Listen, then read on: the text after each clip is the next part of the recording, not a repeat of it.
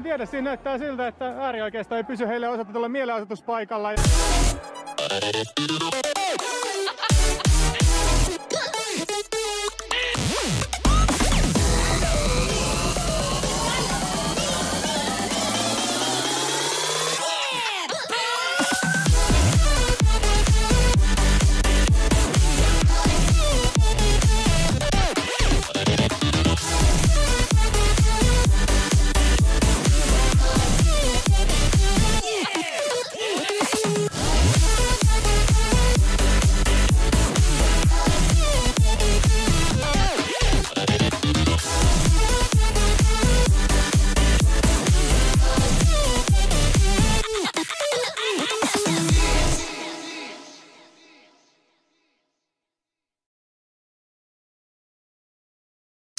No niin, moi, se on kahdeskymmenesyhdeksäs joulukuuta, no tiistai, W P F M Sohvaskriimi. Tämä on vuoden viimeinen lähetys tällä nimellä. Siis huomenna on Monokulttuuri F M. Lisäksi aamulla ähm, päivystän sitä hovioikeuden päätöstä. Jos joku ei katsonut eilistä lähetystä, niin mä kerron siinä, että huomenna Rovaniemen hovioikeus antaa päätöksen siinä ranskalaismiehen tekstityksessä. Ei ole mitään tietoa, että kummin päin se menee. Mä ainoastaan kysyin, että no mihin kellonaikaan se tulee, mutta se henkilö, joka on lainkäyttösihteeri, niin niillä on miljoona titteliä. Siellä on notaari, siellä on laamanni, siellä on kaikkia muita. Mutta lainkäyttösihteeri on lomalla. Mä oon unohtanut nollata sitruunatilanteen, niin se ei tiennyt, että mihin kelloaikaan se on, mutta hän sanoi, että muut mediat saa sen mun jälkeen, joten mä teen vähän niin kuin siinä V K-keississä kolmaskymmenes syyskuuta. Mä ensimmäisenä Suomessa uutisoin tästä omasta tuomiosta, koska se on hauska, koska jos mä voitan, niin Yle ja Kaleva ja nämä, niin ne ei uutisoi tästä. Jos mä häviän, niin sitten ne varmaan sanoo, että katsokaa tätä natsipelleä. Tämä natsipelle tuomittiin sataan päiväsakkoon, koska hän, hän tekstitti videon. Hän, hän olisi pitänyt räiskata joku, niin hän olisi selvinnyt neljälläkymmenellä. Niin tosiaan huomenna aamulla, en tiedä mihin kelloaikaa, mahdollisesti kahdeksan, yhdeksän maissa, niin tulee se lähetys, pikalähetys, jossa mä luen, että millä tavalla ne perustelee sen, että, mutta mä en vieläkään tiedä, että kummin päin se menee. Sitten illalla meillä on Monokulttuuri F M, täällä on Tuukka fyysisesti paikalla ja Toni Jalonen on myös mukana, niin meillä on täällä sitten semmoinen A-studiomainen asetelma, ei ole mitään etäjuttuja, vaan ne tulee paikan päälle. Koronan takia niin he tulevat paikan päälle, eivät ole etäyhteydessä. Ja tänään niin kymmeneltä, ei kun siis ysiltä meillä on Out of Line englanniksi. Ja kello yksitoista me ollaan No White Guiltin ja The Great Orderin omalla skriimillä T A P, eli The After Party. Mulla on tossa, mä jaoin sen Gabissa, niin jos joku ei vieläkään tiedä, niin, niin mä oon unohtanut vaihtaa tietysti täällä tämän ää, ei ole vielä rutiini muodostunut näistä, mutta niin okei, okay. Niin tässä on mun Gab-tili ja täällä mä oon jakanut tämän, että tänään kello kaksikymmentäkolme ja tässä on The Great Order, joka on ää, muusikko ja filosofi tai jotain tämmöistä, niin niillä on tämmöinen ohjelma nimeltä T A P. Ja yleensä siinä on semmoinen oluttuoppi. T A P on myös niin kuin hanaa. Niin me ollaan siellä, mä en tiedä kuinka pitkä tämä on, mutta tämä alkaa kello yksitoista Suomen aikaa, niin se on englanniksi myös. Joo. Niin toi Jason Köhne, niin se on toinen näistä, ja sitten tämä toinen on, silläkin on ilmeisesti oikea nimi, mutta en mä muista mikä se on. Kattokaa se, se on kello yksitoista ja kello yhdeksän meillä on Out of Line ja nyt meillä on tämä, jos joku ei huomannut. Ja mä oon jakanut linkin Telegramissa, V K:ssa, Gabissa, joka paikassa, niin katsokaa sieltä. Öm, niin huomenna on ne kaksi juttua ja sitten torstai on uuden vuoden aatto, niin me ollaan Frodi Midjordin Skriimillä viisitoista minuuttia, mutta meillä on varmaan myös oma, oma tota, uuden vuoden aatto Skriimi ja siinä tulee myös tilinpäätös. Että, se on just, että kun kirja, mä, mä oon suunnilleen tehnyt kirjanpidon ja, ja näillä tämänhetkisillä tuloilla ilman vähennyksiä, niin veroja tulisi vähintään kaksituhatta euroa. Että se on aika, aika monen piiffiläisen liimaraat. Niin kiit, Punkin Finland voisi kiittää meitä ja ne Twitterin ulisijat voisi myös, mutta ne ei koskaan tee, ne on todella, todella kiittämättömiä lurjuksia ja näistä syystä mä vihaan ne, että en vihaa, ne, ne eivät tiedä mitä he tekevät ja anna anteeksi. Ja niin edelleen. Tuossa oli Hartsa, joka laittoi tuon alkutunnerin aikana timantin ja alkutunnerissa oli Accept, eka biisi oli Son of a Bitch, joka oli eilinen Puliukon, nimimerkki Puliukko, ei, ei teknisesti Puliukko. Niin hän oli tilannut sen biisin, niin me laitettiin se ja me laitettiin pari muuta samaan, samaan tota rahaan. Niin, ja Puliukko soitti muuten eilen ja hän kertoi, että ei aio ampua raketteja, vaan tehdä kokkoja. Ja se on hemmetin hyvä ajatus, koska mitä, suvakit ampuu kiinalaisia raketteja ilmaan satojen eurojen kustannuksella, kun miettikää, jos sä käytät esimerkiksi sata euroa, sen sijaan, että sä ostat niitä raketteja Tokmannilta tai mistä, niin sä käytät sen ja sä ostat vaikka mitä A B C:llä ja näissä, niin on niitä, niitä verkkokasseja, jossa on puuklapeja valmiiksi leikattuna, mitä ne on, kuusi euroa.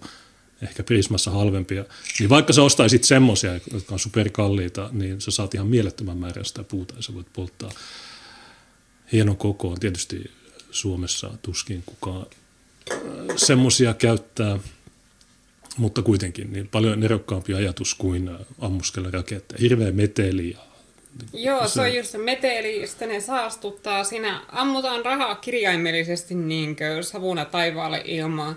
Ja tosiaan ne ö, vapauttaa raskasmetalleja ilmakehään, koska niissä käytetään kaikenlaisia aineita, niin kuin rubidiumia ja lyijyä ja sellaista niin kuin väriaineena niissä raketeissa ja, ja tehosteaineena, niin ö, ne on erittäin haitallisia ympäristölle, niin se ei mitään järkeä taloudellisesti ja kissa menee niistä tosi hermostuneeksi, niin joo, no niin, niin tämä eilinen soittajakin sanoi, että, että tota, sillä lemmikit ei tykkää, mutta tuosta kissasta mä en tiedä, mutta sen mä tiedän, että Mugabe se ei välitä ollenkaan. Että mä Viime muistan... vuonnahan se kissa pärjäsi lopulta ihan hyvin, että sehän alkuun oli sillain, silloin kun se pauke alkoi, niin se oli hermaa, ja, mutta sitten se vissiin muisti, että ai niin, tämähän on tapahtunut aiemminkin, että se alkaa tottua siihen ajatukseen hiljalleen. Mä olin, en muista kolme, neljä vuotta, ei kun on sitä pitempi aika, viisi, kuusi vuotta sitten, niin Mugaben pitää pysyä sisällä kello kuuden jälkeen. No, mä pidin sen sitä sisällä, mutta se jotenkin pääsi livahtaa ovesta ulos ja sitten se oli, vietti tuntikaupalla aikaa ulkona, ei se välittänyt ollenkaan niistä. Se, se mielestä on hauskaa. Joten ä, ei kaikki lemmikki, hashtag not all ja niin edelleen. Ei voi yleistää, se on ä, rasismia. Ähm, Buuri sanoi, että ostaisin olutta ilotus, ilotulitusrahoille. Joo, niin mäkin. Mä, niin kuin, kuka vitu retardi ampuu jotain paskaa ilmaa? Joo, se on siistiä. Kato, hei, tuolla välkkyy juttuja ilmassa. Mä, sitä, mä oon muuten ostanut semmoisen vihreän kankaan, niin sen, ne väittää, että se tulisi viimeistään tammikuun kahdeksas. Ja mä laitan sen ja, ja sitten tuonne taustalle niin voi laittaa mitään grafiikoita, siinä voi laittaa niin kuin mitä vaan. Ja sitten siellä olisi niitä raketteja, niin kattokaa tässä on. Mutta joo, en mä niin kuin, koronan ansiosta ilmeisesti kaupunki taas peruu nämä, mikä on hyvä, säästyy rahaa. Mutta joo, jotkut tykkää, en mä niitä, ihan samaa, jos ne tykkää, niin ne tykkää. Amundsen sanoo, että massiivinen ilmaherjuus, niin on mistä, seitsemän kahdeksan viisi, jakakaa linkkiä, niin tulee vielä massiivisempi, mä en tiedä. Ää, mitäs Ripaattai laittoi kaksi timanttia, hän sanoi, että hyvää uutta vuotta vihaparille toivoo viiden mukin mies. Joo, mä oon Petra Naikvistin mukaan mukikauppias, niin ostakaa näitä. On, Juu, no. ja hyvää uutta vuotta vaan sinne Ripaatteellakin. Niin, ja yleisölle tiedoksi mä tiedän, että mun hiukset on siniset. Tämä on se lopputulos, mitä tapahtuu, jos sä jätät hopeahoitoaineen vaikuttamaan sauna-ajaksi. Tää lähtee pesussa pois. Sinitukkainen märättäjä. Sä voisit olla Googlella töissä. No kun siis mä tajusin itse asiaa vasta sitten minkä, siinä vaiheessa, kun hiukset oli jo ehtinyt kuivua, että perhana olisi tämän huuhella paljon vielä huolellisemmin tai sitten niin lyhentää sitä vaikutusaikaa, mutta tämä tosiaan lähtee vielä seuraavassa pesussa pois. Joo, tuossa Ripattaja myös sanoi, että itse en harrasta raketteja, harrastan vihapuhetta. No se on, meilläkin on tämmöinen. Tai se ei ole harja, nykyään se on ammatti, mun yritys on tätä Ripaattaa ja sanoo, että näytän keskaria Kiinalle Australian kuoharilla. Joo, no, Australiassakin kiinalaiset on ostanut puoli maata. Se on vähän niin kuin siinä Zappan biisissä. A sheik has bought your country last week. Tai jotain. Tota, White Oulu sanoo, Markku Anterolla olisi asiaa chatissa, niin onko se tuo, mikä se on? Pe- Joo, siellä mä näin, että joku se joka, nimimerkki, joka sanoo, se Markku Antero, niin kuin halusi soittaa sulla. Pappa yhdeksänkymmentäyhdeksän. No, olisit soittanut eilen. Mitu ääli. Eilen oli numero näytöllä, et soittanut. Miksi sitä soita? Siitä on tehty biisikin, mutta toi tyyppi on soittanut mulle aikaisemmin, pari-kolme vuotta sitten, ja se tyyppi, okei, okay, se on vähän niin kuin futisfoorumilainen, paitsi että sen puhe sammaltaa, se on joku sekakäyttäjä, mielisairas sekakäyttäjä, joka, jolla ei ole mitään oikeaa asiaa. Se on vaan niin semmoisia ihmisiä, joita White Ouluhan on laittanut meidän Discord-palvelimelle semmoisen tilaston, jossa näkyy, että mikä osuus työttömyys tai työkyvyttömyyseläkkeistä johtuu mielisairauksista, ja itse asiassa mä voin näyttää sen, niin se on mitä kaksikymmentä vuodessa yli kymmenkertaistunut. Jos avaa alkuperäinen, katsotaan saanko mä sen näytölle, niin tässä on vuonna yhdeksänkymmentä, niin se on tämä vihreä, vihreä käyrä, ja lähteenä on Kelaa kautta F P A, niin onko sulla lähdettä? No tässä. Niin toi vihreä käyrä, niin se on vähän niin kuin Helsingissä pahoinpitelyt Jari Taposen mukaan laskua, mutta mulle koulussa opetettiin, että silloin kun käyrä menee ylöspäin, niin se on nousu. Tietysti voi sen tehdä toisinkin päin, mutta jos katsoo tota Y-akselia, niin alhaalla on nolla ja ylhäällä on viisikymmentäviisituhatta, niin vuonna yhdeksänkymmentä näitä mielenterveyden ja käyttäytymisen häiriö syystä mielenterveyskuntoutujat, niin niitä oli viisituhatta. kaksituhattaneljätoista niitä oli yli viisikymmentätuhatta. Niin kaksikymmentäneljä vuotta ja yli kymmenkertaistunut tämä ongelma.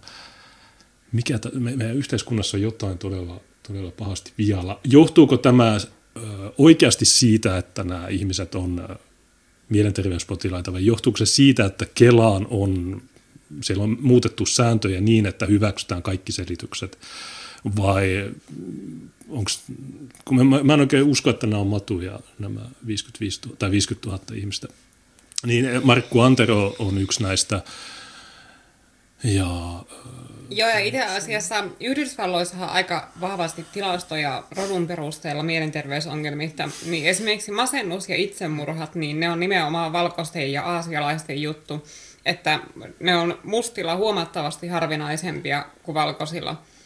Ja ää, valkoihoisten keskuudessakin niin sellaiset ongelmat yleensä liittyy, on niin korreloi älykkyyden kanssa, että mitä älykkäämpi ihminen, sitä alttiimpi se on kaikenlaisille mielenterveysongelmille. niin sen vuoksi niin afrikkalaiset on niin huolettomia sitten karuissakin olosuhteissa ja täysin toivottomissa tilanteissa ja suhtautuu välinpitämättömästi tulevaisuuteen, kun taas valkonaamat stressaa joka asiasta. Niin, se on totta. Ja esimerkiksi musta, jos erittäin akuutti tilanne, niin sanat sille ruokakupongin, K F C ja vesimeloni, niin sillä se hoituu, mutta valkoiset, niin niillä on tämmöisiä ylianalysointiongelmia. Ja no, se... mieti vaikka sitä lataamokeissiä niin justiinsa, niin, vastaamo, niin, niin sitä justiinsa, missä tämä yksi muija, joka oli ollut asiakas siellä, selitti, että hän käy siellä purkamassa luovan mielen solmuja, niin miettä selittää tuommoista jollekin afrikkalaiselle, että tarvitko sun purkaa luovan mielen solmuja. No, saadaan niin. Läppäset naamaansa, tässä on vesimeloni, niin on hiljaa. Ähm, Ripaattaja sanoo, käytännön antikommunismia on Australian viinit. Mä, niin, no, mä en tiedä. Mä oon itse asunut Ranskassa ja siellä, siellä niin, no se juttu on, että jos ei ole ranskalaista viiniä, niin sitä ei ole olemassa. Ja jos sä menet markettiin, niin siellä on viisi hyllyä ranskalaisia viinejä ja sitten siellä on ulkomaan viinit, niin ne on, ne on vähän niin kuin Suomessa tupakat, että sun pitää kysyä, että hei, onko sulla... Onko sinulla tätä kalifornialaista viiniä? Mutta mä en itse juo sitä. Se on, mä en, mä vihaan. Viimeksi join viiniä, se oli Suomi, äh, mikä Suomi sataa Ouluhallissa. Ja se tyhjään vatsaan, se ei kauhean hyvin. No sä et saa suklaata siellä. Ja, se... ja sitten äh, siellä oli Suomi sataa suklaita, semmoisia niin yksittäispakattuja konvehteja. Ja mä sitten joskus tuota, varmaan... Niin kuin puoli vuotta myöhemmin, kun mä laittoin Juneksen puvun takkia, tai pesin Juneksen puvun takkia, niin mä löysin sieltä puvun takin taskusta kolme semmoista niin kuin, Suomi sataa suklaata, jotka oli sulaneet no. sinne taskuun. Se, no oli... Sä olet rohmunut siellä niitä ja on... unohtanut ne taskuun. Mä otin kotipaketti. Ää, tai kotipaketti otti mut, en tiedä kummin päin se meni, mutta joo... Jos joku tykkää viinistä, oli se valko tai punainen, niin ihan samaa. Se, että pitääkö se olla ranskalaista vai ei, ihan vitun samaa. Mä en, mun mielestä se ei ole hyvä. Mun mielestä olut on se oikein. Ja sitä, kun mä asuin Ranskassa, niin se oli Itä-Ranskassa, eli Elsassissa, ja se on enempi olutmaata kuin... Se on, enem, se on lähes Saksaa, tai se, niiden murekki on ää, Saksa-tyyppistä. Että niiden se joulutori, jossa oli ammuskelua esimerkiksi, niin se oli... Elsassin kielellä Christkindelsmerik, eli se on vähän niin kuin Markt, mutta Merik. Ja niiden kaikki paikkojen nimet on saksalaisia. Ja, ja monet vanhat ihmiset puhuu sitä kieltä ja jotkut puhuu vain sitä. Se on vähän niin kuin Lapissa, jotkut puhuu vain saamea. Mä tämän olen törmännyt ainakin kerran semmoiseen henkilöön, joka ei osannut suomea. Se oli, se oli miljoona vuotta vanha tyyppi, varmaan joku samaa, niin... Mutta joo, tuossa alku, lähetyksen alkukuvassa niin oli tämmöinen todella ää, mielenkiintoinen juttu, ja tämä on Iltalehdestä ää, otettu, ja kuten aina, niin mä tilasin paperit. Ää, mä en ehkä näytä näitä papereita, koska, ja mä kerron miksi. Ää, se ei johdu siitä, että me, me voitaisiin näyttää ne, mutta mä selitän miksi, miksi tällä kertaa ei välttämättä näytetä niitä papereita. Niin tämä oli siinä aloituksessa ja otsikko on, että veljekset pahoinpitelivät lapsen raiskauksesta epäily miehen ennen kuin poliisi ehti ottaa kiinni. Ja tämä on just sitä. Ja sitten kun sä katsot tätä, niin hm, tässä on rotuari. Niin mä olin, että okei, tämä on meidän kaupunki, tämä on hyvä mitali näille miehille. Itse asiassa tämän... Joo, kun mä näytin Junekseen tätä, että hei, että onko sä nähnyt tätä, niin Junes katsoi, että onko tuo Tanskaa. Mä että ei, kun tämä on Oulussa. Niin, no ei, kun siis kun P T-mediassa oli Tanskassa tämmöinen niin. keissi. Vastaavanlainen. Niin, mikä Bar- Born, Barnholm, joku saari, jossa veljekset oli houkutellut afrikaanon ja pahoinpidellyt sen. B L M:n, Rasmuksen ja kaikkien mukaan se oli rasistinen murha. Mutta todellisuudessa Afrikaan oli raiskannut niiden veljesten äidin, niin siksi niillä oli, ne ei tykännyt siitä. Ja tässä, tämä olikin oululainen keissi, ja kun mä tilasin paperit, niin mä sain ne tänään, ja nyt mä tiedän, mistä on kyse. Ja tämä on oikeastaan vitun eeppinen, ja mä voin kertoa tästä. Ja hovioikeus antoi eilen päätöksen, eli kahdeskymmeneskahdeksas joulukuuta, mikä on mielenkiintoista, koska sen valittajan, ne, ne ei antanut sille valituslupaa, mutta sen valittajan syntymäpäivä on kahdeskymmeneskahdeksas joulukuuta. Onko se sattumaa? Mä sanoisin, että ei ole. Se on vaan, että hovioikeus vittuilee tälle tyypille, että hei, hei, nyt on sun syntymäpäivä, kato, mitä, muistaksä tämän jutun? Tietysti voi olla väärässä, että voisi olla sattumaa, että hovioikeus päättää just sen syntymäpäivänä, että okei tässä. Ja sitten sen toisen syntymäpäivän, niin se on sama kuin mulla, eli tammikuun neljästoista. Se on se nuorempi äh, tyyppi. Niin tässä veljekset pahoinpitelivät lapsen raiskauksesta epäilyn miehen ennen kuin poliisi ehti ottaa hänet kiinni. Ja tässä on tämä kuva rotuari, niin ähm, siinä hovioikeuden päätöksessä on myös käräjäoikeuden päätös, mutta se ei, se ei ole kovin pitkä, niin siitä syystä mä sitten tilasin myös ne kuulustelupöytäkirjat, mutta mulla ei ole niitä vielä, niin ehkä mä saan ne ensi vuonna. Tai varmaan huomenna, jos kaikki menee hyvin, niin Oulun poliisi laittaa mulle huomenna ne, mutta päästään puhumaan niistä. No ehkä monokulttuurissa voidaan heittää. Mutta tämä kuva, tai tämä viitekuva, niin tässä on rotuari, ja tämä on ilmeisesti valheellinen, koska tämä keissihän tapahtuu, tai se itse raiskaus, niin se oli Tuiran saleessa, tai siis siinä joku puisto siinä lähistöllä, niin mä, mä, en mä usko, että se on tapahtunut täällä. Sekä törkeä raiskaus että teosta epäilyn miehen pahoinpitely sattuivat Oulussa marraskuussa kaksituhattayhdeksäntoista. Ei, se oli kahdeksantoista. kahdeksantoista. Fake news. Tämä kuva on fake. Tää, mä oon katsonut Johanna Vehkoon luentoja ja kuinka opit tunnistamaan valeuutiset, niin valokuvia käytetään valheellisesti ja sitten täällä on, tää on täynnä asiavirheitä. Ja tosiaan normaalistihan me näytettäisiin ne oikeuden paperit, mutta tässä tapauksessa me vaan luetaan sieltä otteita, koska jos me näytetään ne paperit, niin sieltä näkyy sitten nämä veljen nimet ja sieltä sitten pystyy päättelemään myöskin sen uhrihenkilöllisyyden, niin sen vuoksi tällä kertaa niitä papereita ei näytetä, mutta me vaan luetaan otteita. Niin uh- uhrilla sä tarjotat niitä raiskattuja tyttöjä, niitä oli kaksi, sä et tarjota tätä pahoinpitelyä. Äh, juu. Se, se, se. Barhum Abdulhadi, niin hän juu. ei ole uhri, hän on, toivottavasti hän on poistunut Oulusta ja mä luulen, että se on poistunut, että erittäin hyvää toimintaa. Ja tähän yhteyteen niin mä näytän sen mun Facebook-päivityksen, joka liittyy tiiviisti tähän keissiin, plus sitten tietysti mun valtuustopuheenvuoro, jossa mä kehotan ihmisiä ottamaan oikeuden omiin käsiinsä. Ja tämä on mielenkiintoinen juttu, koska se mun puheenvuoro, niin se on tammikuussa kaksikymmentä, tammikuun kahdeskymmeneskahdeksas, eli kuukausi tämän keissin jälkeen, tai itse asiassa tämä pahoinpitely on tapahtunut kahdeskymmenesviides marraskuuta, eli kaksi päivää ennen kuin mä sain, tai kirjoitin sen Facebook-jutun, ja kuukausi ennen kuin mä kehotan oululaisia hakkaamaan näitä tyyppejä, koska poliisista ei mitään apua, niistä on vaan haittaa, niin, niin mä voisin ottaa kunnia tässä, että minun puheenvuoroni ansiosta tämä matu grooming-matu hakattiin, äh, mutta joo, ei se, tai siis itse asiassa on hyvä asia, koska ne ei voi sit syyttää mua yllytyksestä. Mä en ole tehnyt mitään tuomari äh, kahdeskymmenesviides marraskuuta vastaan kahdeskymmeneskahdeksas tammikuuta, I rest my case. Äh, mutta okei, mitä tämä sanoo tämä tyyppi, niin Oulun seudulla asuvat veljekset ovat saaneet tuomiot pahoinpitelystä, joka tapahtui Oulussa viime vuoden lopussa. Äh, ei, se, se oli kaksituhattakahdeksantoista. Ja Tänään ei pysy.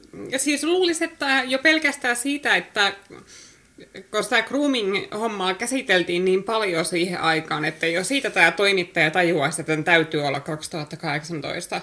Ei nää tajua mistään. Mutta vittu, ei tiedä mistään mitään, siis Johanna Vehkookin on puhunut siitä, että pitäisi olla faktantarkistusta näissä uutisissa, että ei ole palkattu niitä. Suomessa ei, että Snopes esimerkiksi olisi heti, että tämä on fake news.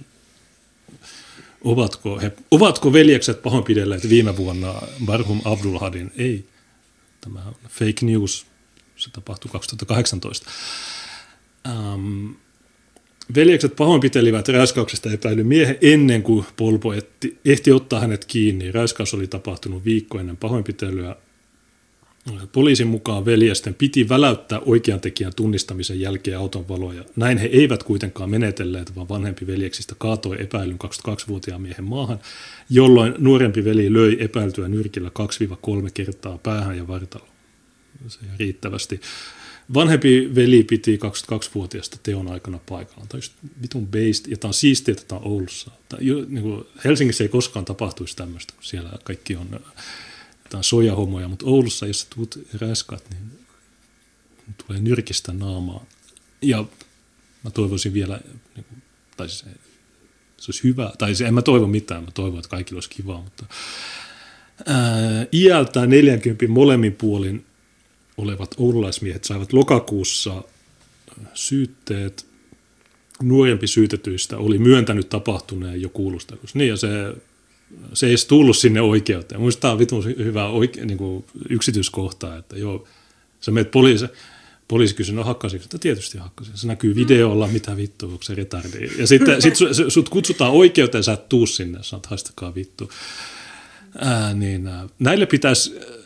Kun toimittajaliitolla, tai mikä, ei kun siis mikä journalistiliitto, niillä on se häirintyneiden toimittajien se juttu, ja sitten siellä on Ville Ranta, joka piirtää pilakuvia, niin näille veljeksille pitäisi kerätä rahat. Mä luettelen, kuinka paljon tästä tuli maksettavaa. Mä en tiedä, miten tämän asian, tai miten tämä asia pitäisi hoitaa. Pitäisi ehkä soittaa niille ja kysyä, että no haluatteko te, että... että asyl kerää teille rahaa, tai, mutta mun mielestä näille pitäisi antaa, mm. antaa ne rahat, koska ne teki, tehtiin mitä piti. Vanhempi syytetyistä sitä vastoin kiisti rikoksen, hän sanoi ottaneensa kiinni asianomistajasta ja laittaneen tämän maahan. Tarkoitus oli pitää miestä maassa aina siihen saakka, kunnes poliisit ottaisivat hänet kiinni. Pahoinpitely oli tullut hänelle yllätyksen. Mä en tiennyt, mitä mun pikkuveli tekee. Mä en, en tiennyt, että hän, hän vetosi myös oman käden oikeuteen. Niin mäkin mun mm. puheenvuorossa sanoin, että hoitakaa nämä asiat niin ilman poliisia, koska näistä poliisit on vaan, ne, vaan, ne, ne, ne häiritsee tätä niin kuin tapahtumien kulkua aina joka kerta. Niistä on vaan haittaa. Poliisin neuvo jäi, mitäs tässä oli. Valvontakamera oli tallentanut tapahtumat. Bla, bla, bla, lyöntien aikana oikeudessa, vanhempi konstaapeli. Öö, tarkoitus oli, että veljekset väläyttävät autonsa valoja, kun ovat tunnistaneet epäilyhenkilön. Mutta veljekset eivät väläyttäneet valoja. No ei niin, ehkä, ehkä ne valot ei toiminut, ehkä, ehkä, ehkä, tai ehkä ne unohti sen jutun. Joo, tämä on niin kuin malliesimerkki siitä, että ei kannata sotkea poliisia näihin asioihin, koska... Siis tuo tyyppihän on jo vapaalla jalalla. Öö, se vapautettiin jo aiemmin tänä vuonna vankilasta sen kruumaushomman jäljiltä. No tämä ei ole, ja. Tai siis onko... Eikö tämä ollut vapautettu jo? No en mä tiedä, mutta se on tämä Abdulhadi Barhum. Tämä oli, ja tästäkin oli juttuja. Joo, muistaakseni tämä oli jo kesällä vapaalla jalalla. Okei, okay, no tämä ei ole kuitenkaan se, josta me, joka marjas, ö, maaliskuussa vapautettiin. Joo, ja tuota... Kun ajatellaan, että jos nämä veljekset olisivat vaan hoitaneet tuon homman itse ja kömyyttäneet tuota jäpää ihan kunnolla, niin ei se olisi minnekään poliisille mennyt uliseen se raiskaaja, että joo, no, no tyypit hakkas mut, koska mä raiskasin niiden pikkusisko. Ei se olisi mennyt mihinkään uliseen, se olisi vaan häipynyt ja se olisi ainakin lakannut rummaamasta sitä raiskaamasta noitten siskoa, se olisi todennäköisesti häipynyt Oulusta, asia sillä selvä. Mutta koska poliisi se, sekoitettiin tähän, niin nyt nämä jätkät sitten joutuu maksamaan pikkusiskonsa raiskaajalle kipukorvauksia. Niin, tämä oli saanut kaksi ja puoli vuotta, mutta sitten hovioikeus antoi kolme vuotta. Niin milloin, niin... Mutta sitä lähtee kaikki ne alennukset, ensikertalainen niin yksi kolmas osa. Ja, niin... ja, ja, ja niin lisäksi tämä oli nuori. Niin. Niin, se on kolmasosa miinus. Niin okei, niin tämä, on, tämä on varmaan vapautettu jo ennen kuin se sai sen tuomion. Niin. Tämä rikastaja, josta, mikä oliko se Nurmijärvi, Nurmijärven uutiset tai joku muu, niin ne sanoi, että tämä on syyrialainen joku moni osaa ja ties mitä, myös P T-media. Me kovasti tutkittiin, että onko se oikeasti tämä, mutta sitten ikä täsmäs, nimi täsmäs ja kaikki täsmäs. Niin tämä oli tämmöinen keissi, mutta mitäs tämä okay, viisisataa euron korvaus ja toinen, tämä vanhempi tuhatkaksisataakuusikymmentä euroa, tämä nuorempi sataviisikymmentä.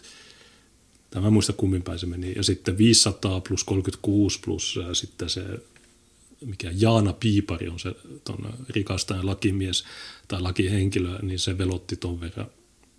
Ja hovioikeus ei edes antanut valituslupaa. Niin jos mä katson tätä pöytäkirjaa, en näytä sitä, koska... Tai jos mä näyttäisin, niin pitäisi sensuroida nuo nimet, koska nuo tyypit, niin ne ei... No ei mä näytän sen Facebook-jutun ja, ja katsotaan sitten, mutta tässä syyte, tai syyte oli, että, että nämä henkilöt, nämä veljekset ovat yhdessä kolmannen tuntemattomaksi jääneen henkilön kanssa tehneet Abdulhadi Barhumille ruumiillista väkivaltaa siten, että toinen on kaatanut Barhumin maahan ja toinen on lyönyt Barhumia kaksi kolme kertaa nyrkillä päähän ja vartaloa, mistä on aiheutunut Barhumille kuuhumu oikean korvan yläpuolelle sekä aristusta kylkeen ja oikeaan olkapäähän. Voi harmi. Se ei riitä, se ei riitä. Taas pitänyt... No siis oikeasti, niin jos noi, tuohon ei olisi ikinä pitänyt sotkea poliisia, siis niin kuin... Potkia kunnolla tohjoksi tuommoinen jäpää, sanoa sille, että painu vittuun Oulusta, painu vittuun Suomesta. Jos me ikinä nähdään sua, me tapetaan sut. Ja niin loppuu se kruumaus. Ei tarvitse maksaa mitään kipukorvauksia. Se ei tule menemään poliisille ulisemaan asiasta. Se häipyy vähin ääniin. Veronmaksajakin säästää rahaa. Niin, niin tässä... Mitä tässä tämä idiootti on? Että viisisataa euroa plus poliklinikkamaksu kolmekymmentäkuusi euroa ja asianosaiskulut sata euroa. Koska hänelle on aiheutunut, tälle räiskaajalle on aiheutunut... Se on menettänyt aikaa. Tämä on esitutkinnassa myöntänyt menettelyn. Käräjäoikeudelle ei ole toimitettu muita lausumia ja hän ei ole ollut paikalla istunnossa. Ihan vitu sama. Joo, joo, minä hakkasin sen. Ei mitään, ei, mit, ei mitään, niin kuin se on vaan, että joo. Tämä on just siisti tyyppi. En ole koskaan tavannut. Toinen näistä on soittanut mulle tämän jutun jälkeen. Ja siitä se lähti tähän koko grooming-homma paljastumaan. Niin, itse asiassa nämä on ne sankarit. Niin, ei, ei asyl, tai asyl vähän... Jos, jos se toinen näistä ei olisi soittanut Junekselle ja selittänyt tätä juttua, niin se grooming-skandaali ei olisi koskaan lähtenyt purkautumaan, koska sehän meni niin, että... Äh, nämä otti yhteyttä Junekseen ja Junes tilasi ne oikeuden juttuluettelot. Ja se saikin sitten vahingossa käsiinsä myöskin ihan toisen grooming-jutun, joka oli vielä paljon isompi. Ja sitten laitettiin ne someen levitykseen ja sitten lopulta poliisin oli pakko tunnustaa, että joo, tällaiset tutkinnat on meneillään. Ja sitten oli mediankin pakko tarttua siihen. Niin nämä oli ne tyypit, joiden vuoksi tekin tiedätte niinkö Oulun grooming-hommista, että jos nämä ei olisi ottaneet yhteyttä meihin, niin ne olisi kaikki niinkö haudattu vaan mediassa ja poliisin toimesta ne jutut. Ja... Niin, asyllä maalitti jo ennen kuin siitä tuli kuulija. Ähm, niin tässä niin tämä, tämä toinen taas sitten sanoi, että hän, on, hän kiistää syytteen ja vaatii hylkäämistä, on myöntänyt ottaneensa kiinni tästä rikastajasta ja laittaneensa tämän maahan pitääkseen tätä kiinni, kunnes polpo tuli paikalle, tai tulisivat, tulisi paikalle. Äh, oli tullut yllätyksenä, että rikastaja oli tämän jälke, rikastaja oli tämän jälkeen alettu tehdä rikastajalle oli tämän jälkeen alettu tehdä väkivaltaa. Mä, mä, mä olin vaan täällä pitämässä kiinni, en mä tiennyt. Mutta kyllä mä ymmärrän tämän veljen toimintatavan myös, koska siis totta kai se ei halua joutua maksamaan korvauksia jollakin mm. vittu pikkusiskoja raiskaajalle. Niin, ja tämäkin on täysin ymmärrettävää tämä, että se pyrkii niin välttymään rangaistukselta. Niin, tai siis koska se... siis kuka vittu haluaa joutua maksamaan korvauksia pikkusiskoja raiskaajalle? Niin, tai se soittaja puhuu kummitytöstä, mutta mä en tiedä, että onko nämä sit sitä vähän epäselvyyttä, mutta ää, tässä hän on katsonut, että menettelyssä on ollut kysymys oman käden oikeudesta tai korkeintaan lievästä pahoinpitelystä ja tota, hän on katsonut, että asianomistaja eli tämä rikastaja ei ole vaatinut rangaistusta esitutkinnassa ja rikastajilla ei ole näin ollen oikeutta esittää rangaistusvaatimusta tässä vaihe- enää tässä vaiheessa. Ja se on, mä, en mä tiedä, onko se totta, mutta poliisihan, ainakin silloin kun mä oon ollut jutuissa, niin esimerkiksi siinä, kun äärioikeista aiheutti häiriötä Turun yössä, ää, niin Datton oli laittanut Puolpolle jutun, jossa se ilmoitti, että se laittoi videoita. Tämä muista kumpi laittoi. Se, se ilmoitti poliisille, että okei, tämä baarin omistaja, niin se lyö Juneslokkaa. Ja sitten Turun poliisi vastasi Dattonille, niin, mutta Juneslokka ei ole vaatinut ää, rangaistusta. Sitten Datton kertoo mulle tämän. Sitten mä laitan heti Turun poliisille, että no okei, mä vaadin nyt, nyt mä vaadin.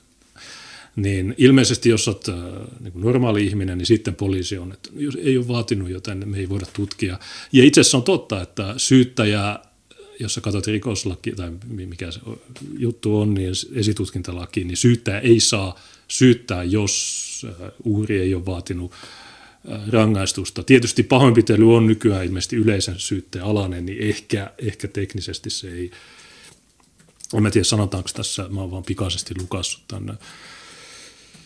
Ää, niin tässä on esitetty kaksi valvontakameran tallennetta tapahtumapaikalta, niin mä en tiedä, että onko tämä sitten rotuaarilta. Tosiaan niin kuin sanoin tuossa alussa, niin mä olen tilannut nämä kuulustelupöytäkirjat, ää, niin, tota, niin katsotaan sitten, että ää, jos mä saan ne huomenna, niin puhutaan vähän tästä monokulttuurissa, ää, saadaan lisää tietoja, että missä tämä on tapahtunut tämä juttu. Tässä ilmenee, että tämä rikastaja on kaadettu maahan ja toinen on lyönyt kaksi kolme kertaa vartaloon. Niin siinä ei puhuta päästä tai naamasta, se on vaan vartaloa. Tämän rikastajan kertomus ja lääkärin lausunnosta ilmenevät vammat tukevat tätä valvontakameran tallenteelta ilmenevää tapahtuman kuvausta. Ja tota... Bla bla bla, se, se, se, niin tässä valvontakameroiden perusteella niin vastaajat ovat päättäneet tehdä teon yhteisymmärryksessä. Mun mielestä ei, jos katsot videoita, niin mistä tiedät, että jos... Jos sä oot se, joka ottaa kiinni matun ja sä kaadat sen maahan ja sit sun veli hakkaa sitä, niin... mikä yhteisymmärrys, se on vaan, että me sovittiin. Sitten tässä on äh, tämä poliisitodistaja Tommi Issakainen. Äh, tämä Issakainen, muistaakseni tämä on yksi niistä, joka silloin kaksituhattakolmetoista, niin se oli ähm, siinä, kun Koivulaakso, Dan Koivulaakso oli Oulussa pitämässä luentoa, en muista mistä, kaasutuksista ja näistä, niin... Äh, niin ne ei päästynyt mua sinne sisälle ja siinä ulkona oli tämä Tommi Issakainen ja se ei ottanut mun rikosilmoitusta. Tai kun mä sanoin niille, että hei, no ei päästä mua tuonne niiden yleisötapahtumaan, niin sitten ne oli vaan, että joo, haista viittua. Voit mennä tekemään ilmoituksen. Menet on just tämmöistä roskasakki. Just tämä homma ja kaikki nämä varmaan saattaa hyvä rivipoliisi. Mutta tämä idiootti on sitten tullut todistamaan, että, että joo, tarkoituksena oli ollut, että he väläyttävät autonsa valoja henkilön tunnistamisen jälkeen ja poliisi hoitaa kiinnioton. Niin, eli nämä tyypit on sopinut Polpon kanssa, että okei, no me, me kerrotaan, että se on tuo ja sitten te otatte sen kiinni, mutta kun näillä ei ole mitään luottoa poliisiin, koska me otetaan kohta se Facebook-juttu, niin... Siitä näkee, että poliisia ei voisi vähempää kiinnostaa se, että näiden äh, lähiö... Niin, ja kerrotaan se, mitä sen, yhden to- sen toisen syytetyn suhteen poliisi teki. Koska siis tässä oli tilanne se, että oli kaksi uhria ja, te- ja kaksi tekijää. Ja tuota, kun äh, näille tyttöjen omaisille selvisi, missä se toinen tekijä on, kun tämä toinen oli jo saatu tällä tavalla kiinni, niin ne tiesi, että se majailee kaverinsa luona se, to, niin, se toinen epäilty, tietenkin Rajakylässä. Aina se on joko Rajakylä tai Tuira. Ää, tai ja, Toppila tai Kaijonharju. Niin, jo, no joskus Toppila, mutta tosiaan niin, ne oli menneet poliisille ja sanoneet, että hei, me tiedetään, missä se tyyppi on. Että se, on, se majailee siinä ja siinä osoitteesta sen, ja sen tyypin luona, niin käykää hakemassa se sieltä. Ja poliisi oli sanonut niille, että ei me voida vaan tuosta vaan mennä ihmisten asuntoihin. Ja, niin kyllä, joo ei. Että paljon, niin, ne oli oikeasti sanoneet niille niin. Ja Suomen poliisi on puhdasta paskaa. Ne niin miettikää, että siis teidän niin kuin lapsi tai perheenjäsen on raiskattu ja te tiedätte, missä raiskaaja on. Ja te menette poliisille antamaan vinkkiä hyvässä uskossa, niin kuin te olette, poliisi varmaan haluaa auttaa teitä. Ja, ja te menette sinne innossa, että no niin, nyt me tiedetään, missä tämä tyyppi on. Ja poliisi sanoi, että no eihän me nyt voi mennä ihmisten asuntoihin. Joo, ne, oli, ne oli tehnyt äh, feikkitilin nämä, tai en mä tiedä just nämä, mutta se porukka, joka...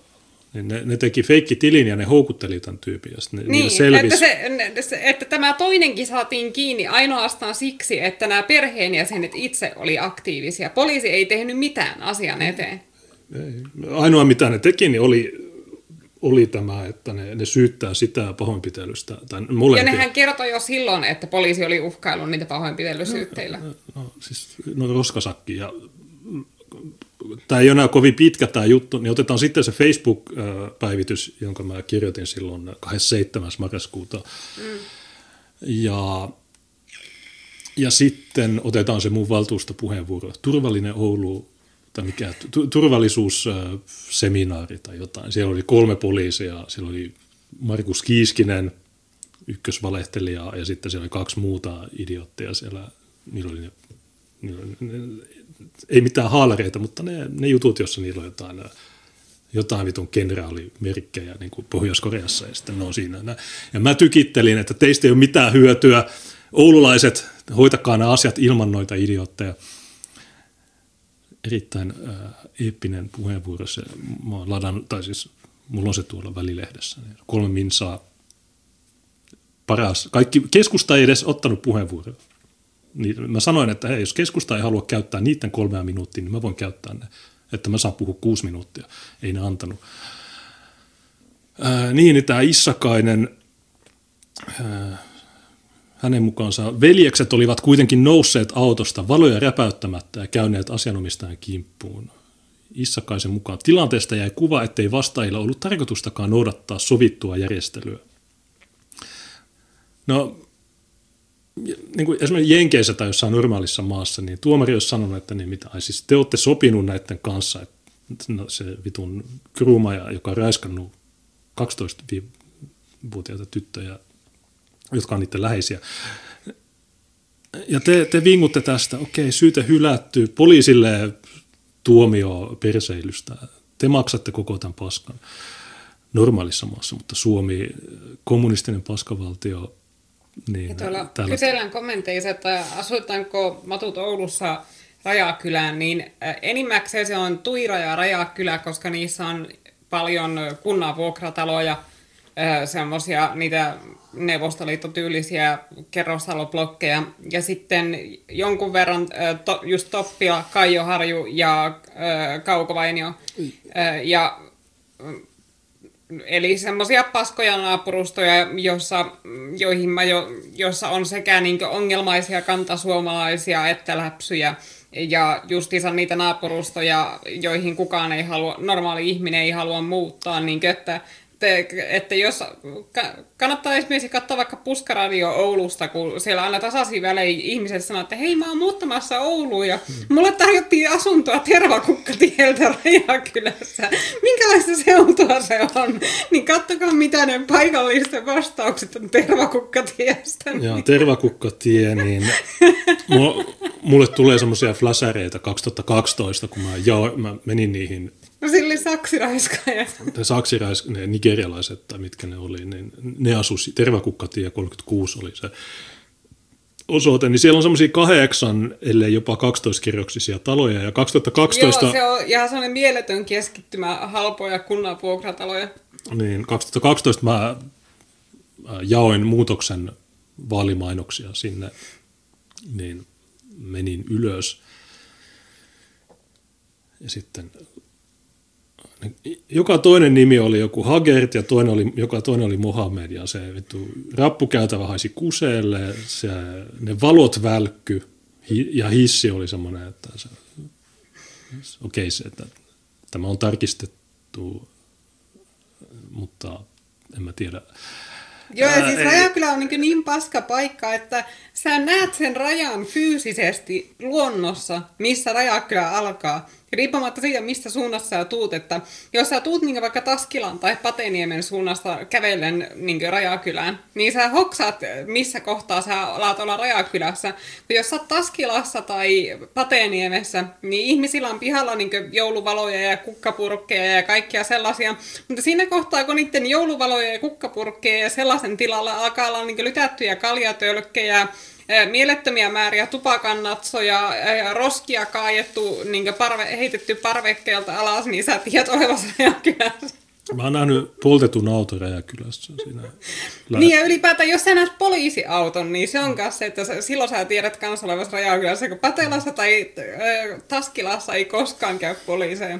Mutta tuota, Rajakylässä on koko ajan paratiaimassa. Aina kun sä kävelet, niin heti kun tulee Rajakylään, niin sitten tulee ukkonen ja tulee pilviä ja, ja tota, kuuluu ammuskelua ja autoja palaa. Ja, no kun se on oikeasti se yksi paikka niin kuin tässä alueella, täällä Pohjois-Oulussa, mitä mä välttelen silloin, jos, niin kuin, kun mä käyn iltalenkellä, niin varsinkin viikonloppuiltaisin, niin mä en tykkää, että silloin mä en mene Rajakylään, että mä...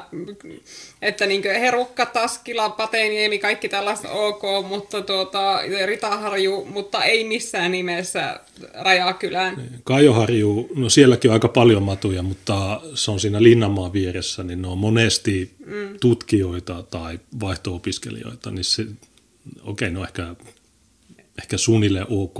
Niin, ei, että ei ne on vieraskielisiä, mutta ne ei no. ole läpsyjä yleensä. No, siis. Tai sitten tuo Tiina mainitsema Toppila, niin... En mä tiedä, joka kerta kun sä ajat sen Toppilan bussipysäkin ohi, niin se on, se on muuta kuin somaleja. Veritoppila, sitä sanotaan veritoppilaksi siellä. Se on varmaan niin Oulun ankeimman näköinen asuinalue, siis tuo Toppila ja Meritoppila. Että ne on siis niin teollisuusalueet, että mä olisi hirveä asua siellä. Niin kaksikymmentä, onko se kaksikymmentäviisi prosenttia sen alueen asukkaista on lastensuojelu tai sossun asiakkaita tai jotain tämmöisiä ja... Mä muistan monta... Ja sitten on tietenkin Tuira. Ja Joo, no, se... se oli hauskaa, että kun Oulussa äänestettiin niin taas, niin pari, oliko se pari vuotta sitten jotakin vuoden para, niin Oulun parasta kaupunginosaa. Ja kaikki, monet oli vittuillessaan äänestäneet Tuiraa ja Rajakylää, niin ne sijoittui tosi korkealle. Ja sitten niin sellaiset joku mediat, jotka ei ymmärtäneet tätä paikallista huumoria, niin kuin Yle, niin uutisoi ihan vakavissaan, että oululaiset äänestivät Tuiran mukavimmaksi kaupunginsaksi. Ja ne ei tajunnut yhtään, että se oli niin täyttä trollausta se äänestys, että se kaikki niin nimenomaan siksi valitsi Tuiran, koska se on niin hirveä paikka. Mm. Että, mutta Yle ja tällaista uutisoi, että joo, monikulttuurinen Tuira valittiin Oulun mukavimmaksi no, kaupunginsaksi. Tuiran liitli, niin se... Kaikki paikalliset tinkin tajuaa, että se oli vittuilua se. Siellä ei ole, Tuiran liitlissä ei ole ostoskärryjä. Niin. No, no aina, jos, ja sitten Yle on tehnyt jutun, että joo, somalit rahapäivänä... No on siellä ostoskärryjä, mutta ne on siellä Tuiran katujen varsilla, ei ole siellä niin, Lidlissä. Ja sitten myös Tuiran liitlistä mulla on kaksituhattakaksitoista hyvä, hyvä läppä. Mä olin siellä... Ja mä en muista, mitä mä ostin. Mä ostin kai tarvikkeita vaalikylää varten tai jotain. Ja siellä jonossa, niin mun takana oli tyyppi, niin mä sanoin, että jo tässä on mun vaalimainos. Aluksi vähemmän ulkomaalaisia. Meidän juttu on vähemmän ulkomaalaisia Ouluun. Ja, ja kun se Tuiran Lidli, niin siellä on viisikymmentä seitsemänkymmentä prosenttia asiakkaista on näitä.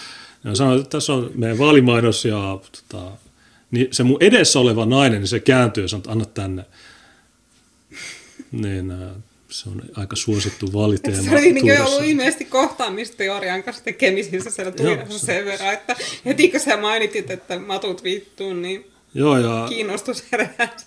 Ja itse asiassa silloin, kun mä olin vielä suvaakki, niin joskus kaksituhattakuusi tai kaksituhattaseitsemän, niin mä olin Toppilan siinä baarissa, mikä Dixon, mä en, se on vaihtanut nimeä monta kertaa, mutta ja siellä on yksi hyvä pizzeria, jossa on, se on suomalainen. Niin, joo.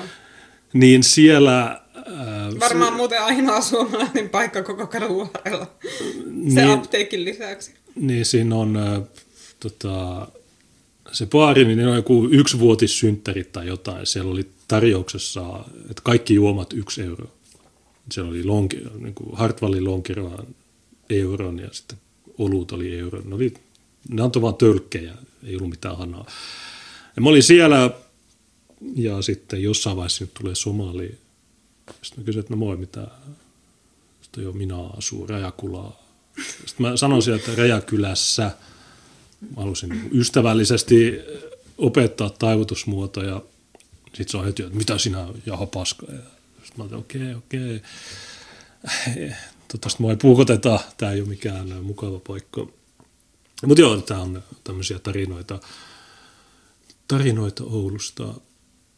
Varmaan jokaisella on Sama, samantyyppisiä kokemuksia ehkä, en tiedä. Mutta joka tapauksessa jatketaan kohta tätä juttua. Ää, mitäs tuossa? Ripattaja laittoi Timantihan sanoi, että surullista on, että veljeksillä jäi koulutus kesken. Joo, no, ei ne, n- nyt ne tietää varmaan paremmin, että, että miten kannattaa hoitaa nämä asiat. Ja jos, mä en tiedä, onko ne kattanut sitä Oulun sitä, mikä se on, turvallisuusseminaaria, niin J B B B kysyy, koska tämä alkoi? No, ensinnäkin tuossa D-Liven yläpuolella on laskuri. Siinä lukee tunti seitsemän ja viisitoista sekuntia. Niin mä sanoisin, että tämä alkoi tunti Tätä alkoi noin kuusikymmentäseitsemän minuuttia sitten. Jos sä katsot Telegramista ilmoituksen, niin siellä lukee, että kello kahdeksantoista on vuoden viimeinen Vihapuhe F M. Jos sä katsot Gabista, niin siellä näkyy, että kello kahdeksantoista vuoden viimeinen W P F M. Jos sä katsot V K:ssa mun tiliä, siellä lukee kello kahdeksantoista vuoden viimeinen W P F M. Jos sä katsot Parlerista mun tiliä, niin siellä lukee kello kahdeksantoista vuoden viimeinen W P F M. Jos sä katsot Meuesta mun tiliä, niin siellä lukee kello kahdeksantoista vuoden viimeinen W P F M ja oliko mulla vielä joku muu, ää, niin mä sanoisin, että tämä alkoi kello kahdeksantoista, mutta tietysti tämä on erittäin ää, vaikea tietää. Kumpa vain tietäisimme, milloin tämä lähetys alkoi. Se on ää, todella, todella vaikea. Kermavaahto sammutin ja sanoi, että tässä on ainakin viidentoista sekunnin viive. Niin, no mä en voi sille mitään. Mä, mä, ähm. YouTubessa pystyy valitsemaan, siinä oli kolme vaihtoehtoa, että mikä on viive. Pieni viive, keskisuuri viive ja iso viive. Ja se oli, että se pienin taisi olla viisi sekuntia. Niin se toimi hyvin, jos, oli, jos on hyvä yhteys, mutta jos on huono yhteys, niin sitten on tietysti hyvä, että siinä on vähän isompi viive, että se kerkee bufferoimaan, jos, jos tarvisi. Niin, mutta joo, mä en voi sille mitään. Mä en, viiveelle ei voi mitään. Mä en tiedä, onko siitä hirveästi haittaa. En, Jos te katsotte televisiota, ää, jos, jos joku meidän katsojista katsoo televisiota, niin ensikin se on bänni, mutta jos, niin mistä te tiedätte, mikä se niiden viive on? Ää, niillähän on myös ne radio, tai siis ne lähetykset menee radion kautta, ja, tai radiotaajuuksien tai T V-taajuuksien kautta, ja siellä on myös niitä laitteita, sähköisiä laitteita, joissa on, niin ää, esimerkiksi jos katsotte suoraa T V-uutislähetystä Ylellä, niin silloin kun se Matti Rönkä kertoo, että äärioikeisto, äärioikeisto tekee jotain, niin siinäkin on joku viive sen välillä, mitä se siellä studiossa äänkyttää versus se, mitä sinne D B B vastaanottimeen tulee. Niin se, että meillä on noin viidentoista sekunnin viive, niin en tiedä. Tuossa sanotaan, telkkarissa on viivettä yli minuutti, no en, en mä usko, että se niin iso on. Ja tietysti Jenkeissähän on semmoinen myös keinotekoinen viive lisätty, että koska siellä on seitsemän kiellettyä sanaa televisiossa. Ja jos joku vieras lipsauttaa jotain kiellettyjä sanoja, niin sitten ne voi laittaa piippauksen siihen päälle. Niin joo, mutta meillä on ehkä viisitoista sekuntia. M F O S sanoo, että kuulemma viisi G yhdistettynä koronarokotteeseen aiheuttaa C I A:n seurannan. Joo, no sulla on paljon sekoilijoita, kun sä oot nähnyt paljon ihmisiä, jotka, ja esimerkiksi P T-media on vähän someraivonut näistä ihmisistä, jotka ulisee viisi G:stä. Niin mä en tiedä, onko nämä tosissaan vai onko nämä vähän samantyyppistä läppää kuin se litteä maa, koska onko nämä ihmiset itkenyt neljä G:stä tai kolme G:stä? Niin kun ne ei ymmärrä ollenkaan teknologiaa. Joo, viisi G on sitä ja tätä. No, niin sä voisit yhtä hyvin sanoa, että valokuitu on myös, tai A D S L on, tai V D S L on, tai vittu puhelinlinjat on, kaapelitv on. Niin se, että onko se viisi G vai ei, niin ei siinä, ole, siinä ei ole mitään logiikkaa. Sitä, en mä ole hirveästi perehtynyt niihin, niiden argumentteihin, mutta en, en oikein ymmärrä, että miten vitussa mikä viisi G liittyy mihinkään. Mä muistan silloin, kun oli kaksi G, eli perus G S M, niin ihmiset, ja silloin kun oli V LAN ilmestyi, niin, niin silloin ihmiset sanoivat, että V LANin taajuus on kaksi pilkku neljä gigahertsiä, ja mikroaaltouunissa on myös kaksi pilkku neljä gigahertsiä, joten jos sulla on V LAN-yhteys, niin, niin tota, se, ja sulla on, tai puhelin taskussa, niin sun munat saa säteilyä tai jotain. On niissä ehkä, jos, liik- tai jos pitää puhelinta korvalla viisi tuntia tai jotain tämmöinen, niin okei, no ehkä, ehkä siinä on jotain pientä vaikutusta. Että ehkä se ei ole kauhean terveellistä, mutta onko se supervaarallista, niin en mä. Mutta joillakin on jotain sähköallergioitakin. Ihmiset on vähän sekoja. Ei kaikki, mutta. Ähm. Ja yleensä ne ihmiset, jotka raivoaa siitä, niin ne ei osaa selittää. Jos sä vaan kysyt, että no anteeksi, hei, voiko sä vähän avata tätä sun viisi G-kammoa, viisi G-fobiaa, että mi, mi, miten tämä juttu niin kuin toimii ja miten korona liittyy siihen ja mi, miten nämä jutut liittyy toisiinsa, niin yleensä ne vaan raivoaa ja ei ne, ei ne osaa selittää sitä. Äh. Mitäs tuossa. Kuka, kuka pelkää indu, induktioliesiä? En mä tiedä. Mä en pelkää. Minusta se on, se on helpompi siivota kuin semmoinen vanhanaikainen, kun se on litteä tai se on semmoinen tasainen.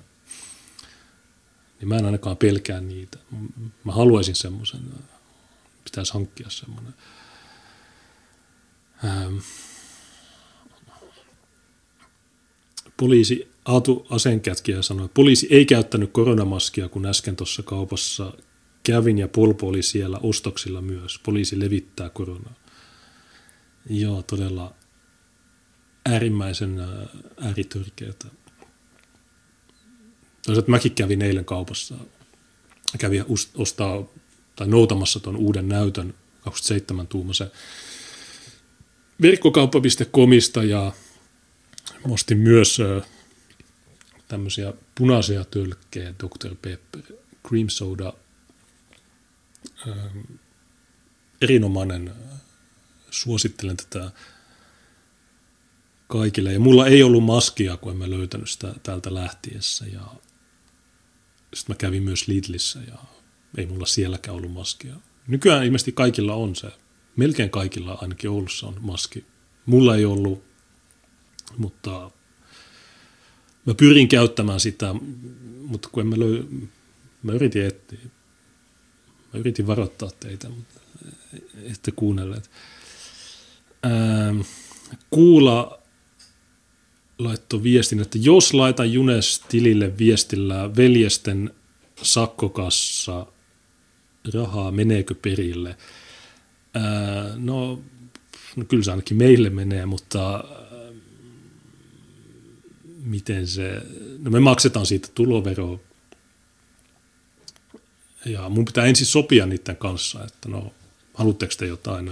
Joo, koska tietysti joo, älkää vielä laittako mitään. Me ne. ensin puhutaan niiden kanssa, että mitä ne itse haluaa ja sit katsotaan sitten sitä eteenpäin, mutta älkää vielä laittako mitään sellaisia, koska me ei voida vielä taata sitä, että meneekö ne perille, että haluaako ne edes mitään jotain niin. sellaista, niin, tuota, niin me sovitaan ensin niiden kanssa ja tosiaan tuli tuosta maskihommasta mieleen, niin mä tänään niin näin just malliesimerkki siitä, että miten ne maskit ja sellaiset niin luo, on täysin sellainen illuusio turvallisuudesta, koska mä olin tänään niin vietin parisen tuntia tuolla Tuiran hyvinvointikeskuksen päivystyksessä ja siellä oli heti ovella kyltit, että desinfioi käteesi ja käytä maskia ja sitten siellä suuri osa ihmistä siellä odotushuoneessa oli jotakin ikäihmisiä, niin kuin semmoisia rollaattori, rollaattorimummoja ja sellaisia. Ja sitten siellä oli yksi semmoinen keski-ikäinen nainen, joka yski raivokkaasti koko ajan. Ja totta kai sillä oli siis se maski, koska se oli pakollinen. Mutta jokainen, niin kuin, joka vähäkään ymmärtää siitä, niin kuin, että minkä kokoisia virukset on, kuinka, ko, kuinka suurella liikeenergialla ne yskiessä lentää ulos, niin tajuaa, ettei joku niin kirurgin maski todellakaan estä niitä viruksia lentämästä sen, suoraan sen maskin läpi siihen ilmaan. Ja tämä yskiä oli siinä samassa tilassa näiden mummeleiden kanssa koko ajan. Niin siinä ei mitään ei helvetin väliä, että oliko se, onko niillä ihmisillä maskeja ja desinfioiko ne kätensä vai ei. Ja, ja niin kuin, mulla hirvitti se tilanne itsellä koko ajan, koska niin vaikka totta kai sitä tietenkin itsekin riskiryhmäläisenä on vähän niin kuin huolissaan, mutta mulla lähinnä hirvitti niiden vanhusten puolesta siinä, että vittu, että entä jos tuo, tuolla yskiellä oikeasti on korona ja se, tai influenssa tai joku sellainen, ja se tartuttaa kaikki nämä mummut, jotka istuu tässä tilassa. Ja luulisin, että kun niillä on tupakkakoppeja, niin miksi... Niin mi- mäkin sitten mietin, että miksei ne voi laittaa tuota yskiä jonnekin muualle. Mm. Koska se oli yksi ihminen, joka yski mm. koko ajan. Mutta ei ole mitään, jos sulla ei ole jotain ohjeistusta tai joku vitun virallinen juttu, niin kukaan ei tee mitään tässä maassa. Se on todella raivostuttavaa, mm. että näin toimitaan. Kun mä olin eilen Lidlissä, niin ainoa henkilö, jolla ei ollut, niin se oli joku mummeli pakasteosastolla. Ja tietysti minä, mutta tuo chatissa sanotaan, että maskit on lampaille ja minä en ole koskaan käyttänyt maskia. No, me käytettiin niitä silloin, silloin, kun ne ei ollut vielä kuuleja. Eli tammi, helmi, maalis, huhtikuussa ja toukokuussa kun Aatu Asenkätkiä sanoi, että Polpo ei käyttänyt maskeja, niin minä käytin neljäs toukokuuta ja seitsemäs toukokuuta, kun Oulun poliisi halusi, että mä oon kuulustelussa neljä tuntia, niin mulla oli semmoinen maski, mä oon kertonut tästä useasti. Neljä tuntia istun sen vitun maski päällä ja vastaan typeriin kysymyksiin. Ja niillä oli silloin pöydällä oli semmoinen maskilaatikko, mutta ei se tyyppi käyttänyt. Ja itse asiassa niin verkkokauppa piste comissa, niin siinä ovella, tai siinä ennen niitä, niin siinä oli, että joo, me, me tarjotaan yksi maski per tulija. Ota siitä, mutta desinfioi ensin kädet. Sitten mä katoin, että en mä jaksa. Niin vaan sinne. Mutta käytännössä kaikilla oli maskit. Se on, onko niistä hyötyä, niin tietysti ahtaissa tiloissa niin on se parempi, mutta ei, ei sun kannata pitää sitä kaksikymmentäneljä seitsemän. Että se on, että jos sä käyt jossain, esimerkiksi jos olet metroissa tai tämmöisissä ahtaissa tiloissa, jossa on miljoona ihmistä, niin tietysti niissä kannattaa käyttää. Kato Tokio metro, kato japanilaisia, kato Taiwania, niin siellähän ne, ne luvut oli erittäin hyviä silloin jo keväällä. Mutta ne osaa käyttää niitä, ne on kurinalaisia, kun taas eurooppalaiset ja, tai yleensä valkoiset, niin ne on, sun on puolet väestöstä, joka sanoo, että no minä, minä en tee tätä ja minä en tee näin ja, ja viisi G ja korona ja, ja rokotteet ja sirut ja näin. Mutta japanilaiset ja nämä, niin okei, ne, ne syö koiria ja ne, ne, on, ne, ne haisee oudolle, mutta ne osaa käyttäytyä sillä, että ne tottelee. Ja niin kuin, mä sain myös samalla niin kuin hyvän oppitunnin siitä, että minkälainen tuo terveydenhuoltojärjestelmä nykyään on. Kato, kun mä en ole juurikaan käyttänyt terveydenhuollon palveluja sen jälkeen, kun tämä valinnanvapaussysteemi tuli. Ja sitä ennen, kun mä asuin Iissä, niin mulla oli siellä oma lääkäri, joka oli äh, tuota, tuttu niin myöskin mun äidin kaveri, ja sitten se oli myöskin mun anopin oma lääkäri, joten äh, sille ei koskaan tarvinnut selittää mitään asioita juurta jaksain. Se, se tiesi mun taustat erittäin hyvin, ja siksi se tiesi välittömästi. Kaikki hoito oli hyvin sujuvaa, koska asioita ei tarvinnut alo- aloittaa aina alusta. Se saattoi kysellä, että onhan mun anoppi muistanut tuota, syödä lääkkeensä ja kysellä sen vointia ja sen, semmoista. Että se oli semmoista, minkälaista lääkärihomman kuuluisi olla. Tänään sitten niin ensinnäkin mä jouduin selittämään saman asian kolmeen eri otteeseen. Yhden kerran saira- sairaanhoidon päivystykseen. Toisen kerran silloin, kun mä soitin sinne Tuiran hyvinvointikeskukseen, ja kolmannen kerran silloin, kun mut lopulta kutsuttiin sinne vastaanottohuoneeseen. Ja mä luulin, että, että siinä kohtaa, kun mun vuoronumero tuli, että okei, nyt mä pääsen sinne lääkärille. Mutta oikeasti siinä ei päässyt siinä kohtaa edes lääkärille, vaan se oli vasta joku hoidon tarpeen arviointi, jossa mun piti selittää taas uudelleen sairaanhoitajalle se tilanne, ja se sairaanhoitaja sitten teki päätöksen siitä, että päästetään, laitaanko mut lääkärille vai ei. Ja sitten mä joutuin menneen uudelleen odottaa sitten sitä lääkärille pääsyä. Ja sitten sä jonotat, että sä pääset maksamaan ja sitten... Ja sit siellä mun ei onneksi tarvinnut enää selittää sitä asiaa niin monetta kertaa, koska se edellinen sairaanhoitaja oli kirjoittanut sen mun kertomuksen ylös. Mutta sitten siinä myöhemmin, kun ne teki niitä tutkimuksia, otti sydänfilmejä ja semmosia, niin sanoi, että joo, että sulla on sivuääni sydämessä, että, ja mä, että joo, sen kuuluu olla, se on ollut sillä se, siitä asti, kun mä olen seitsemäntoistavuotias. Niin, että, ja mun oma lääkäri Iisa olisi tiennyt tämän, että se ei olisi niin kuin alkanut niin kuin luulemaan, että joku sivuääni sydämessä on mulla joku oire jostakin vakavasta ongelmassa, olisi tiennyt, että mulla on ollut se kauan aikaa.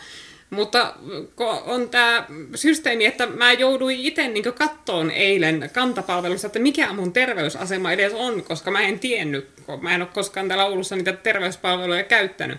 Niin nyt tilanne on tämmöinen, että niin ei mitään hajua, että kenen vastaanotolle sä päädyt, ne ei tiedä sinusta yhtään mitään, sä joudut selittämään kaiken juurta jaksain, niin se on ihan selvää, että siinä ei voi saada parasta mahdollista hoitoa, koska se lääkäri ei tiedä sinusta tarpeeksi. Joo, no Suomessa mikään ei enää toimi. Tässä on, on meno, me ollaan oltu viemärissä jo ainakin kymmenen vuotta. Mitäs tuossa oli vielä pari kommenttia. Vantaan natsi sanoi, että Junes ja Tiina on siis eri linjalla tässä niin kuin missään äh, maskeissa. Sitten joku sanoi, että, että kaupassa saa tilaa, kun on ilman maskia ja yskiä. No joo, todella, todella fiksu. Sä saat vuoden Dorka-palkinnon. Että hei, mä, mä menen kauppaan ilman maskia ja mä yskin. Haha, tää on tosi... Älkää olko idiotteja. Niin kuin, ei se... Niin kuin... Japanilaiset ja muut aasialaiset on käyttänyt maskeja jo miljoona vuotta. Niin, niin se, siis... se, on, se on vaan kohteliasta, että jos sulla on flunssa, tai siis ennen koronaa, niin jos sulla on flunssa tai joku muu, niin Se, se, kyllä se vähän suojaa siltä levittämiseltä. Että... Niin, ja kun se täytyy ottaa huomioon, että siellä saattaa siellä kaupassa oikeasti niin riskiryhmäläisiä, sellaisia, jotka oikeasti saattaa skitsahtaa sitä yskimisestä ja aiheuttaa niille turhaa huolta, niin ei, ei tuommoisessa ole mitään järkeä. Että... Älkää olko aivovammaisia. Suva, se on suvakkien tehtävä olla aivovammainen. Niin älkää te olko tämmöisiä. Tietysti nämä ovat sättäjiä, niin... Ne, ne, tulee... ne ei koskaan poistu kotoaan muutenkaan. Ja mitä tulee tuohon viisi G-hommaan, niin äh, kun on paljon puhuttu niistä Venäjän informaatio-operaatioista, niin mä, tämä on yksi sellainen juttu, mistä mä uskoisin, että se voisi mahdollisesti olla Venäjän tai Kiinan informaatio-operaatio, tämä viisi G-salaliittoteoriat, koska siis äh, Kiina ja Venäjähän on jonkun verran jäljessä tässä viisi G-teknologiassa, tai ne oli ainakin vielä pari vuotta sitten. Niin mikä sen parempaa kuin kylvää länsimaisissa vastustusta viisi G:tä kohtaan ö, levittämällä salaliittoteorioita, jotta se hidastaisi viisi G:n kehitystä länsimaissa, jotta ne sais aikaa kuroa sitä kehitystä kiinni ja ne sais sen teknologian käyttöön ensimmäisenä. Niin tässä kannattaa huomioida sekin, että siinä voi olla kyseessä niin kuin Kiinan tai Venäjän informaatio-operaatio, jolla pyritään tarkoituksellisesti hidastamaan viisi G-teknologian kehitystä, jotta ne itse sais sen käyttöön aikaisemmin. Niin, joo, se on, se on yksi esitetty väite. Onko se totta? En tiedä, voi olla. Mutta se olisi loogista sillä, että se ne, olisi ne, johdonmukaista. Ne. Että mä en kovin herkästi salaliittoteorioihin usko, enkä mä siis väitä tästäkään, että tämä olisi totta. Mutta mä, mä vaan sanon, että tämä on teoria, joka kuulostaa loogiselta, että se, voi, se voisi olla totta. Mutta se taas ei voi olla totta, että viisi G:stä saa koronan. Siis viisi G ei mene edes seinästä läpi. Siis sen kantavuus on äärimmäisen heikko. Ja sehän on just se viisi G-teknologian merkittävin niin kuin ongelma, että se kantavuus sillä niin kuin on niin heikko, että niitä tukiasemia pitäisi olla tuhkatiheässä. Niin miten helvetissä sä saat niin kuin koronan kymmenen kilometrin päässä olevasta viisi G-asemasta, kun se viisi G ei mene edes niin kuin kiviseinästä läpi. Niin, miten, miten radiotaajuus voisi mukaan levittää virusta? Kun, nämä asiat ei liity mitenkään toisiinsa. Se on vähän niin kuin sä sanot, että joo, mä, en mä, tiedä, mä, mä juon vettä ja mä tulin känniin. Tai yhtä loogista. Niin, että alkoholi ja veti on molemmat vähän niin kuin nesteitä. Niin. Joo, mutta se ei ole edes, sekin olisi loogisempaa melkein sanoa. Mm. Pullanne madame, jotkut varmaan tietää, mitä mä, mihin mä viittaan. Mm. Sitten tuossa oli, mitä joku sanoi, että rakastan salaliittoteorioita, vaikka en aina usko. Niin, joo, no on nyt mielenkiintoista tietysti katsoa, että okei, mikä tässä juttu on taustalla. Ja joskus ne on totta, joskus ei.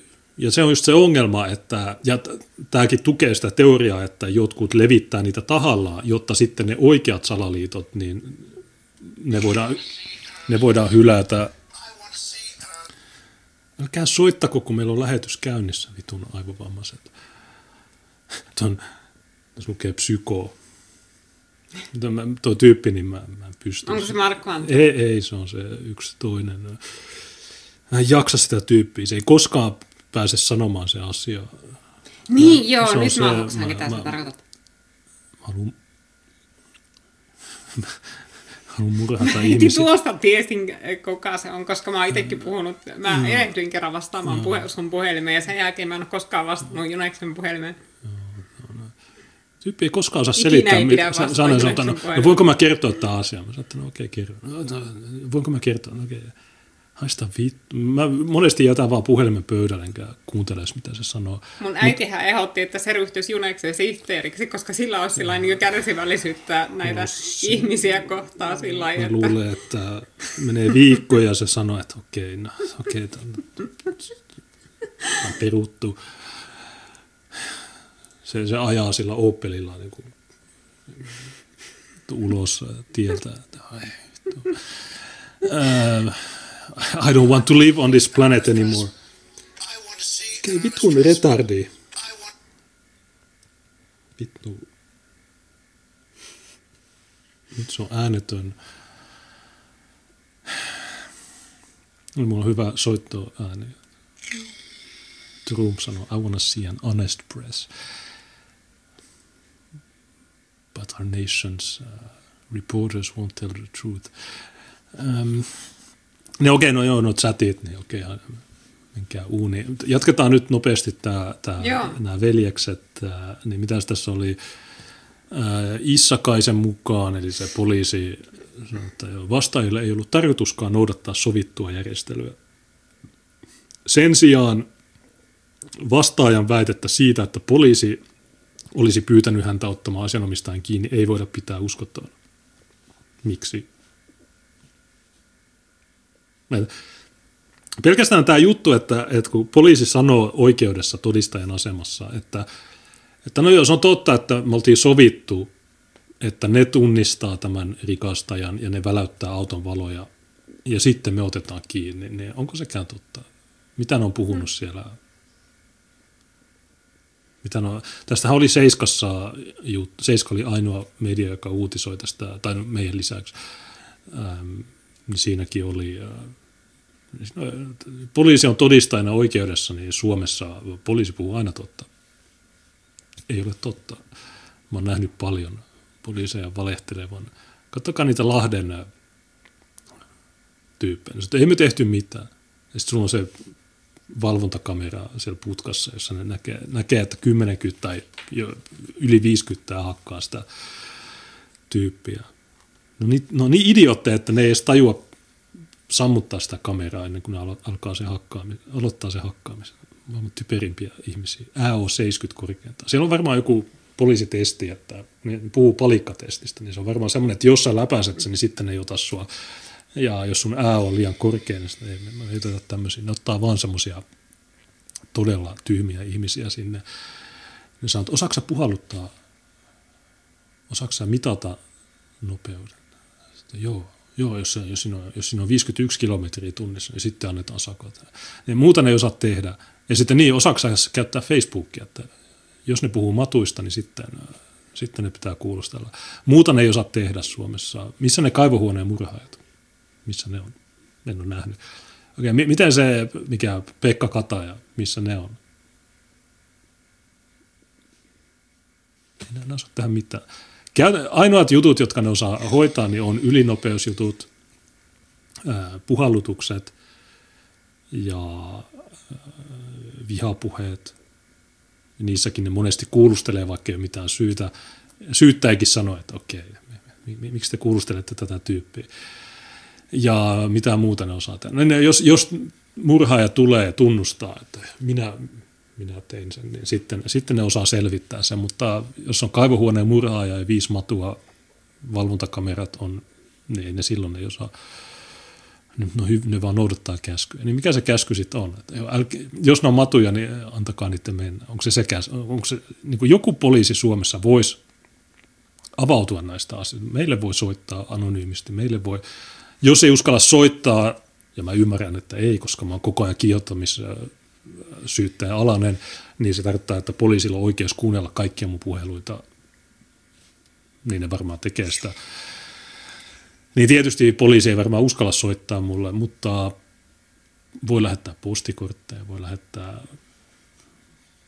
Voi tehdä mitä vaan, niin voi ilmoittaa, että okei, mikä se käsky on.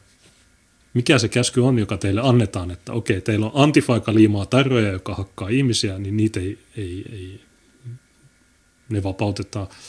Mutta jos sulla on joku natsi, joka tekee jotain, niin sitten aha, tämä pitää vielä putkaa, oli se minkä ikäinen tahansa, ja pitää heti laittaa lastu, lastensuojeluilmoitus, ja pitää heti pitää koko ajan olla kimpussa. Ja, niin mikä se käsky on? Onko se, että tässä on värikartta? Jos on valkoinen, niin... Kaikki syytteet päälle. Jos se ruskee, niin sitten hän on, hän on yksin tullut lapsukainen, joka etsii itseään. Hän ei, hänellä oli vaikea lapsuus Syyriassa. Hän käveli Saharan läpi. Niin ei. Mitä, mikä se käsky on, joka poliisilla annetaan? Näille hyville rivipoliisilla. Mikä se käsky on? Joku, joka tietää, niin sanokaa. Ja se joku, joka tietää, niin sen pitää olla poliisi. Mua ei kiinnostaa niin kuin ihmisten, että no ehkä se on tämä, ehkä se on tämä. Mä, mä haluan sen oikean tiedon, en mitään. Että mun mielestä se on näin. Ei, mua ei kiinnosta ne jutut. Okei, no miten tämä jatkuu, tämä tuomio? Vastaajat tuomitaan rangaistukseen rikoksesta, josta on säädetty ankarimmaksi rangaistukseksi enemmän kuin kuusi kuukautta vankeutta. Vastaajat ovat siten kumpainenkin kahdeksankymmenen euron rikosuhrimaksu. ähm, no toi on ihan normi, että, että jos on alle kuusi kuukautta, niin sitten se rikosuhrimaksu on neljäkymmentä euroa, ja sitten jos on yli, niin se on kahdeksankymmentä. Se on kaikissa, tai joku uusi juttu, tai muutama vuoden vanha käytäntö. Eli aina kun sut tuomitaan jostain, niin sä maksat joko neljäkymmentä tai kahdeksankymmentä euroa niin sanottua rikosuhrimaksua, ja ilmeisesti, tai ne väittää, että se rikosuhrimaksu menee uhrien hyväksi, mutta mä luulen, että se menee kytille ja ne ryyppää ne rahat.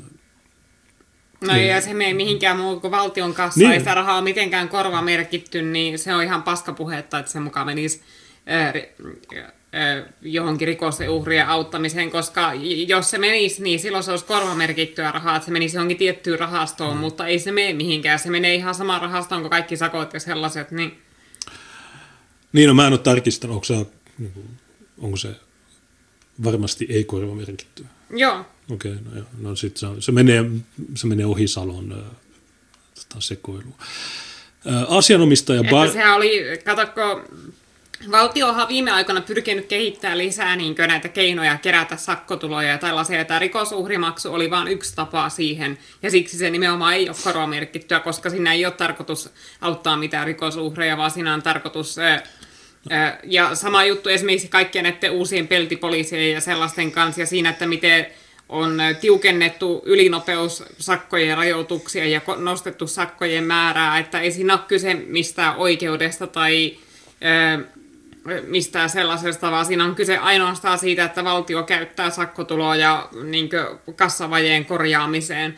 Ja tämä, jos mikä on omia murentamaan ihmisten uskoa oikeusjärjestelmään, kun jos jonkun rikoksen rangaistus riippuu siitä, mikä valtion rahatilanne on, niin kuinka uskottavana sä voit pitää sitä oikeusjärjestelmää, että okei, että jos valtion talous voi hyvin, niin sitten sä selviät tämän kokoisilla sakoilla ylinopeudesta ja sulla pitää olla tämän verran ylinopeutta, että se lasketaan törkeäksi ylinopeudeksi, mutta jos valtiolla menee taloudellisesti huonommin, niin sitten sun hitaampikin ajo riittää siihen, että se on törkeä ylinopeus ja sakokkia isomman.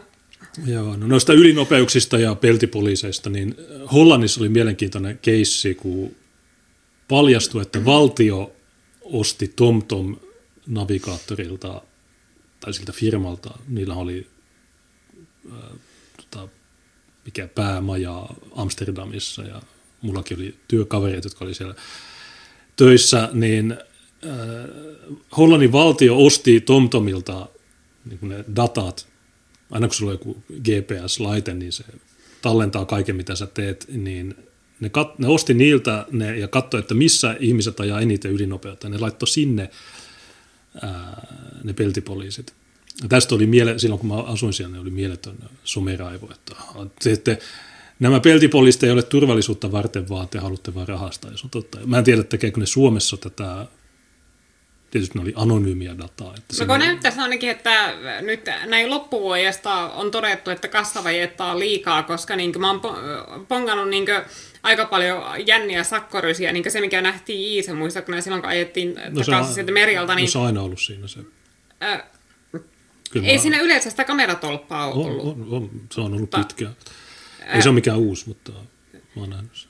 Ja tuota, niin siinä on sellainen paikka, että siinä on kahdeksankymmentä nopeusrajoitus ja sitten on muutaman sadan metrin verran kuusikymmentä nopeusrajoitusta ja heti sen kuusikymmentä kyltin jälkeen, ehkä sata metriä sen jälkeen on kamera. Eli että jos sä et siinä se, välittömästi sen kuusikymmentä kyltin kohdalla hiasta sinne kuusikymmentä, niin se räpsähtää.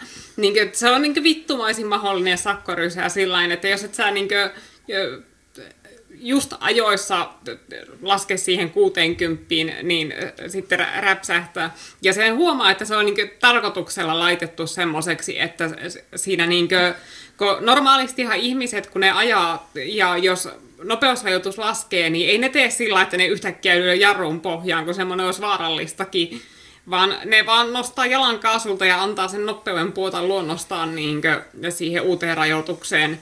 Niin jos sä siinä tila- sen sakkorysän kohdalla toimit sillä tavalla, niin kuin miten nyt liikenneturvallisuus edellyttää, että sä et äkkiä ruta, vaan sä vaan annat sen auto hiastua itsekseen, niin se räpsäyttää sulle sakon siitä. Joo, se on. on nyt, mä oon nähnyt paljon pahempia Nelostiellä, kun menee täältä Tampereelle, niin on niitä paljon pahempia. Joo, se Jyväskylän reitti on täynnä aika vittumaisia sakkorysiä. Ja se, ja, tuo Oulu-Kemi-väli kanssa, niin siinä on ihan helvetisti kameroita. Ja sitten mikä, no ennen kuin saapuu Tornioon, mistä, en muista mikä se edellinen, mutta siinä pellon kohdalla on, siinä on, se on semmoinen uusi, u, uudemmallinen tolppa, ja mä en, no viimeksi kun tultiin, niin mä sitten myöhemmin luin, että se ei ole vielä käytössä. Onneksi ei ollut vielä, koska en, en, en sitä tajunnut.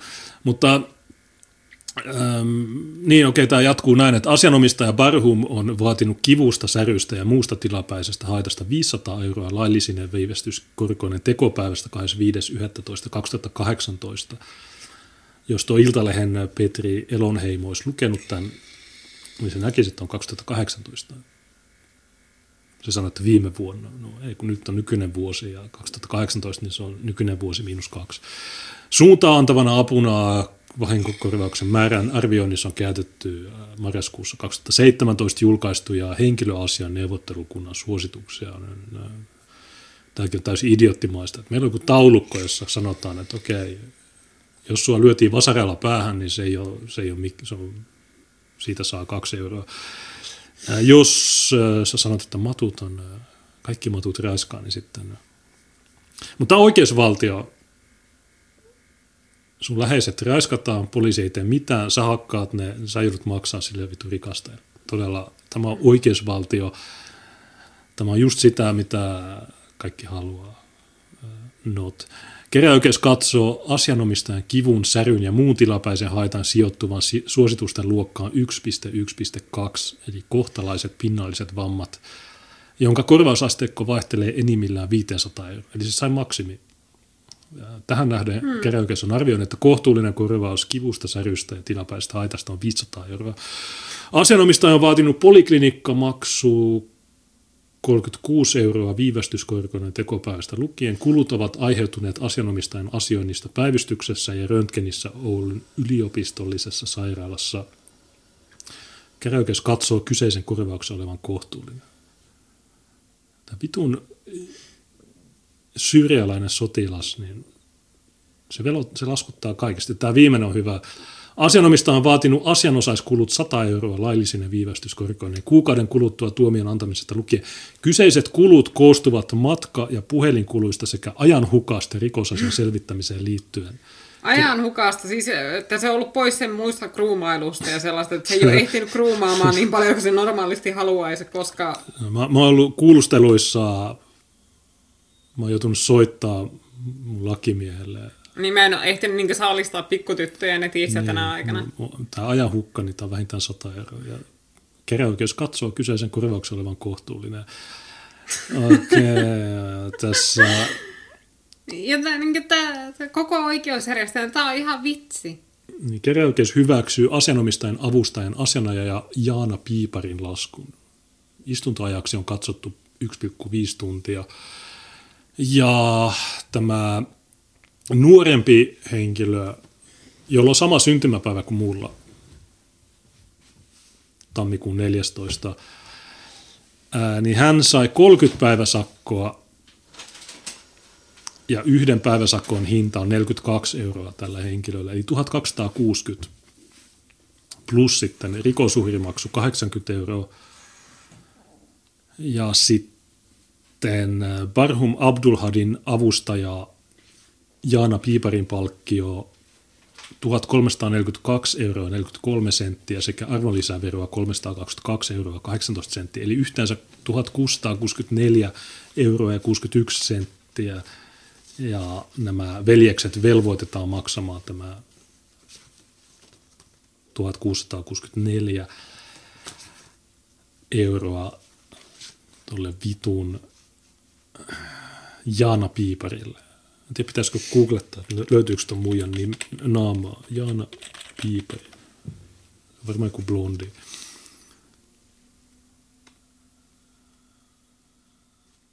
Mistä mä, hei, kato, mä, mä, mä tiedän kaiken aina. Mä sanon, että se on varmaan joku blondi. Hinnat. Okei, mitkä tämän naisen, tämän maksullisen naisen hinnat on? Ne on kaikki blondeja. Kato näitä, nämä on sun laki, nämä, kun sulla on joku syyrialainen sotilas, joka nussii oululaisia tyttöjä, niin nämä, nämä tulee puolustaa. Mm. Nämä maksulliset naiset. Äh, niitä oli hinnat, niin missä tutustu palveluihin, en tutustu. Mä, mä boikotoin. Boikotoikaa noita. Suvakit sanoi, että niin, mutta ei, ei lakimies, ei hän valitse, ketä hän puolustaa. No, ne voi kieltäytyä, kuka tahansa voi kieltäytyä. Joo. Niin, nämä ei kieltäydy. Okei, missä se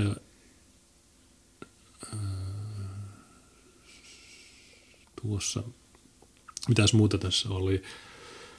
viisisataa euroa, kolmekymmentäkuusi euroa, sata euroa plus tuhatkuusisataakuusikymmentäneljä euroa plus sitten kaksikymmentäviisi euroa kuusikymmentä plus sitten, ää, plus sitten noin sakot, jotka oli tuhatkaksisataakuusikymmentä ja sataviisikymmentä euroa plus kahdeksankymmentä euroa. Eli tässä on aika, aika paljon ää, tota, rahaa siitä, että nämä, nämä hakkas sen pitun kruumaa. Mm. Jota olisi pitänyt hakata enemmän. Et mä olisin antanut, mä olisin tuominut, te ette hakanut tarpeeksi tätä, tätä apinaa. Että ensi kerralla niin, noin tuominut, niin mä, mä olisin näyttänyt, että ota sen näin. Tai niin kuin Tajukankaan sanoin, tunti nyrkillä yhteen silmään ja sitten vaihdetaan silmää. Niin, P T-media olisi voinut olla siellä. Että arvoisa puheenjohtaja, ää, asiakkaani ei tiennyt, että tää, hän ei ollut lukenut P T-mediaa, joten siitä pitäisi antaa syytä. Hän ei ollut laittanut PayPalilla, hän ei ollut ostanut lukijapaketteja marraskuussa. Niin ja muuten tästäkin muistutus, että kannattaa aina ajoittain tuota, meidän lisäksi tukea myös P T-mediaa ja ostamalla P T-mediaa lukupakettia, että ne ohjeet löytyy sieltä, kun menette sinne P T-media-sivulle, niin että miten voi tukea P T-median toimintaa esimerkiksi PayPalilla tai tilisiirrolla, niin käykää ihmeessä laittamassa Tajukankaalle kanssa vähän tuota, rahaa sekä serverimaksuihin että pikkukaljoihin. Joo, se tekee hyvää. Hyvää työtä silloin. Pitää muuten vilkastaa, onko siellä jotain, tänään jotain hyvää, mutta meillä on vielä se Facebook. Eli se on se pt-media piste org on se osoite. Joo, tässä oli tullut muutama timantti äh, ripaattaa ja sanoi, että happy end, räiskäri paranee vaikkapa sään, päänsärystä. Äh, ripaattaa ja sanoi, induktioliesi, nopea sähköä säästävä, suosittelen. Ripaattaa ja sanoi, koronan voisi uudelleen nimetä keppihevostaudiksi. Ripaattaa sanoa, että viisi G, tämä pelkuri voi olla mustan propagandan myyrää. Ehkä puutarhakarkuri laittoi timantin kysyy, mikä W P F M-kanava tulee ekana ulos?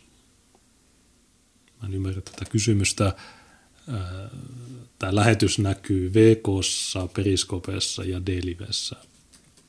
Ja jälkitallenteet, niin mä laitan Spotifyhin, Google-podcasteihin ja seitsemään muuhun audiopalveluun ja sitten Bitsuteen laitan myös jälkitallenteet, mutta en ymmärrä oikein kysymystä. Ja Hartsa, niin se, tämä oli se, että saa kaupassa tilaa, kun jättää maskin pois ja yskiin, niin tämä oli itse asiassa timantti.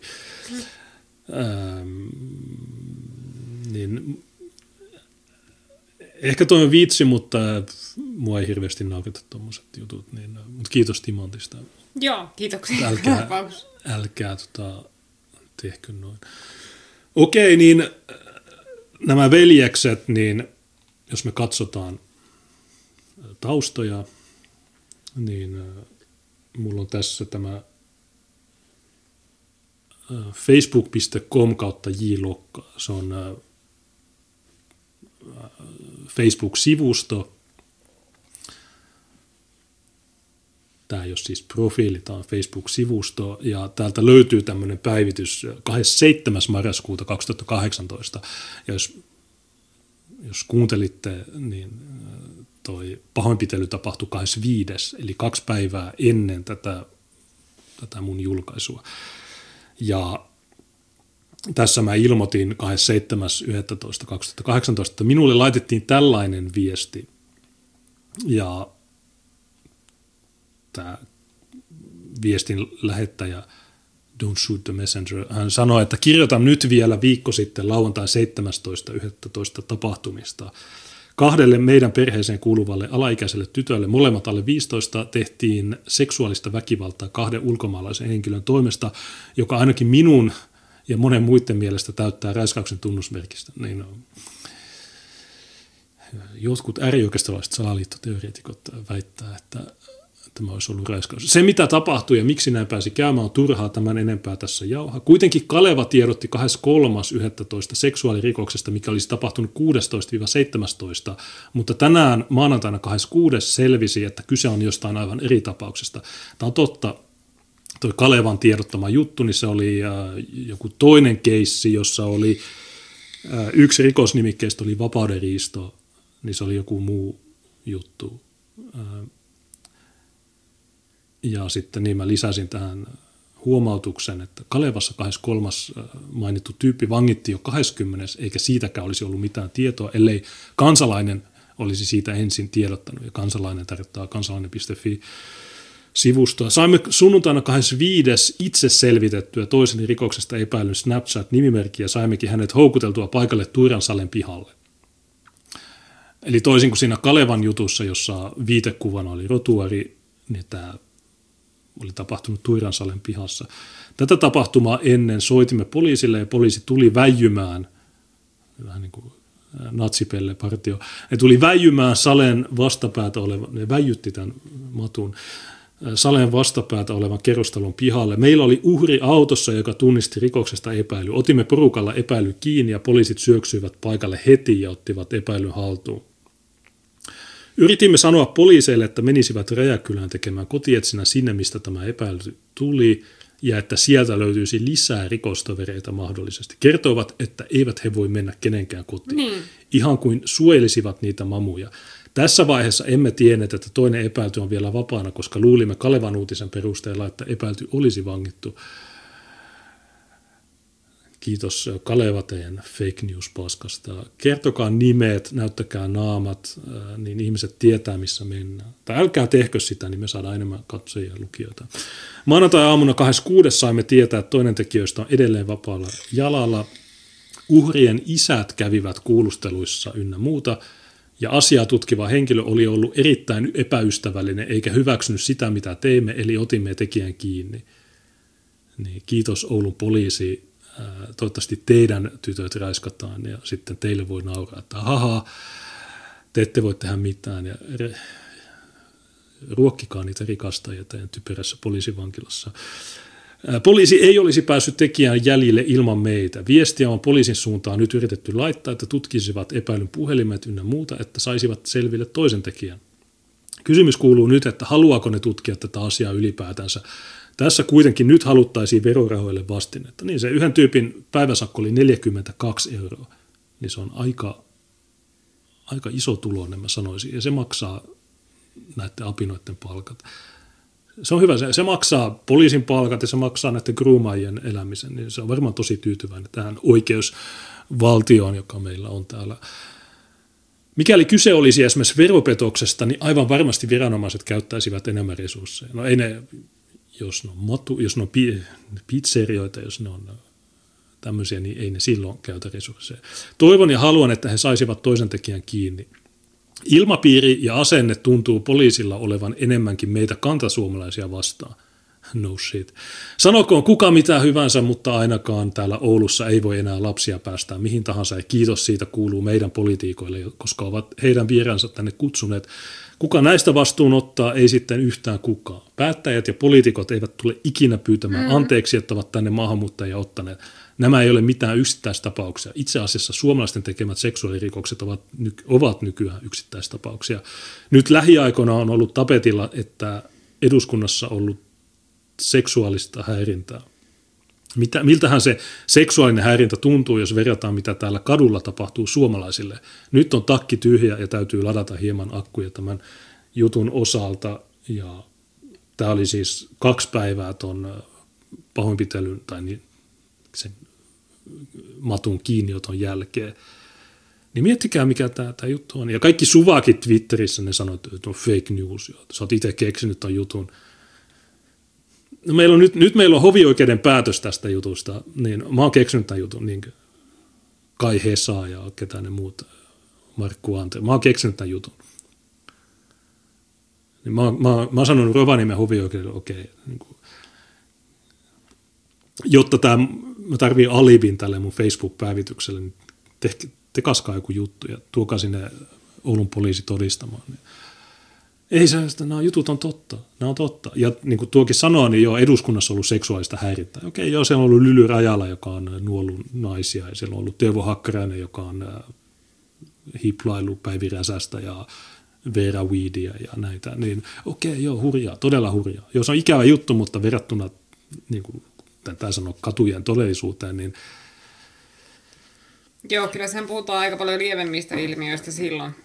Niin, että joo, jos Teuvo Hakkarainen hiplailee, tai on siellä paljon muitakin, että nämä, ne naiset siellä eduskunnassa, just nämä naiset ja yleensäkin nämä poliitikot, niin no aina, että joo, tämä on hirveätä, tämä vihapuhe on hirveätä. Ja ne valtuutetut, jotka mä näytin eilen, niin valtuutettu Lokka ei saa pyytää meidän lasten nimiä. Mä sanon, että miksei, jos, jos te, te, te pakotatte...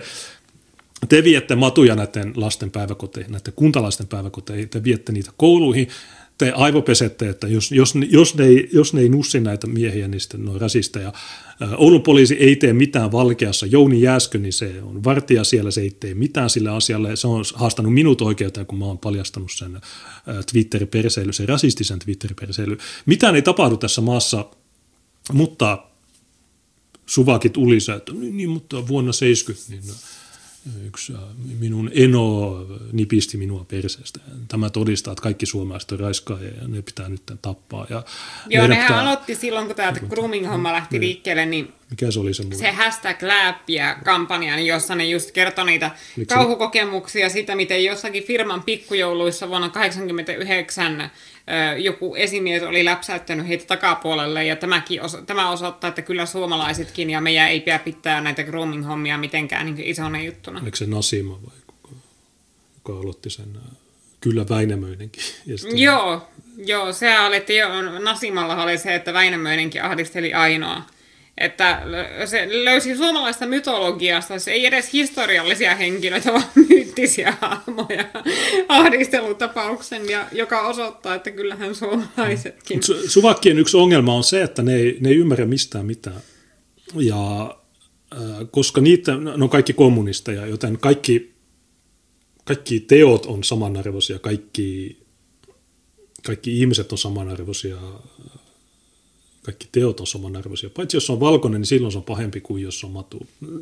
Tämä on se niiden pohja. Uskooko ne siihen ideologiansa itse vai käyttääkö ne sitä vain, että ne pääsee lässyttämään jotain typerää televisiossa?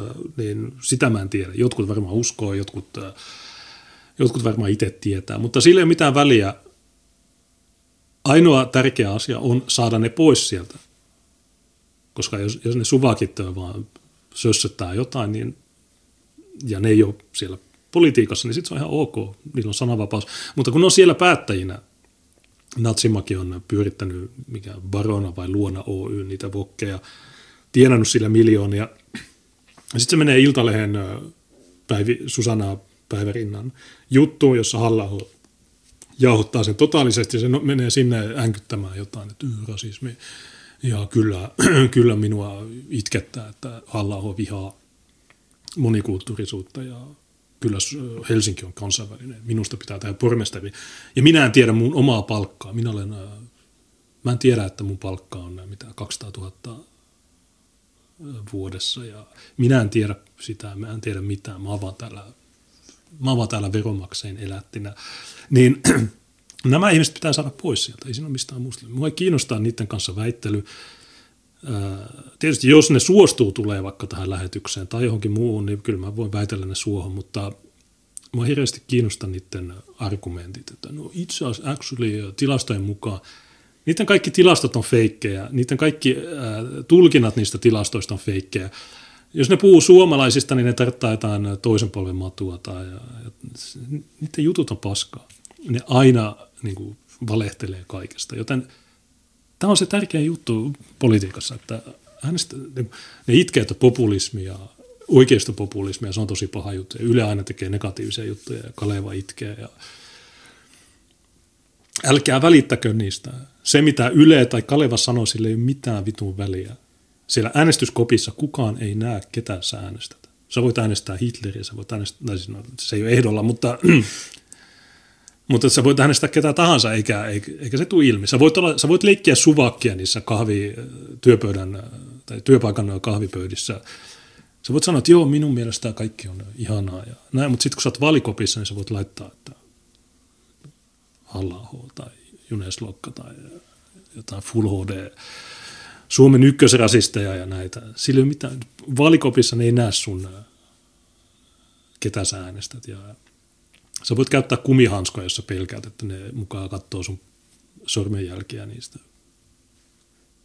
en mä usko, että ne niin tekee, mutta jos, jos pelkää niin paljon, niin laita koronamaski, laita visiiri ja laita kumihanskat ja sitten laita se, mikä sen mun numero on sitten huhtikuun kahdeksastoista, ennakkoäänestys on seitsemäs. Itse asiassa meidän pitää lukea muuten vaalitilille tulleet ja sitten Monokulttuuri F M-tilille tulleet, mutta ehkä ennen Joo, sitä... Joo, ja tehän voitte tosiaan laittaa supersättejä tuolla junesrock piste live meidän Streamlabs-osoitteessa, tai sitten tosiaan tuolla D-Liven puolella on noita timantteja ja sen sellaisia, ja tosiaan tuolla, jos scrollaatte ihan alas, niin sieltä löytyy I B A N-numero, joka on tämä firman tili, ja sinne voi myös laittaa superchatteja, jotka sitten luetaan kans ihan samalla lailla heti, sitten kun sitä mukaan, mitä niitä meidän tilillä näkyy.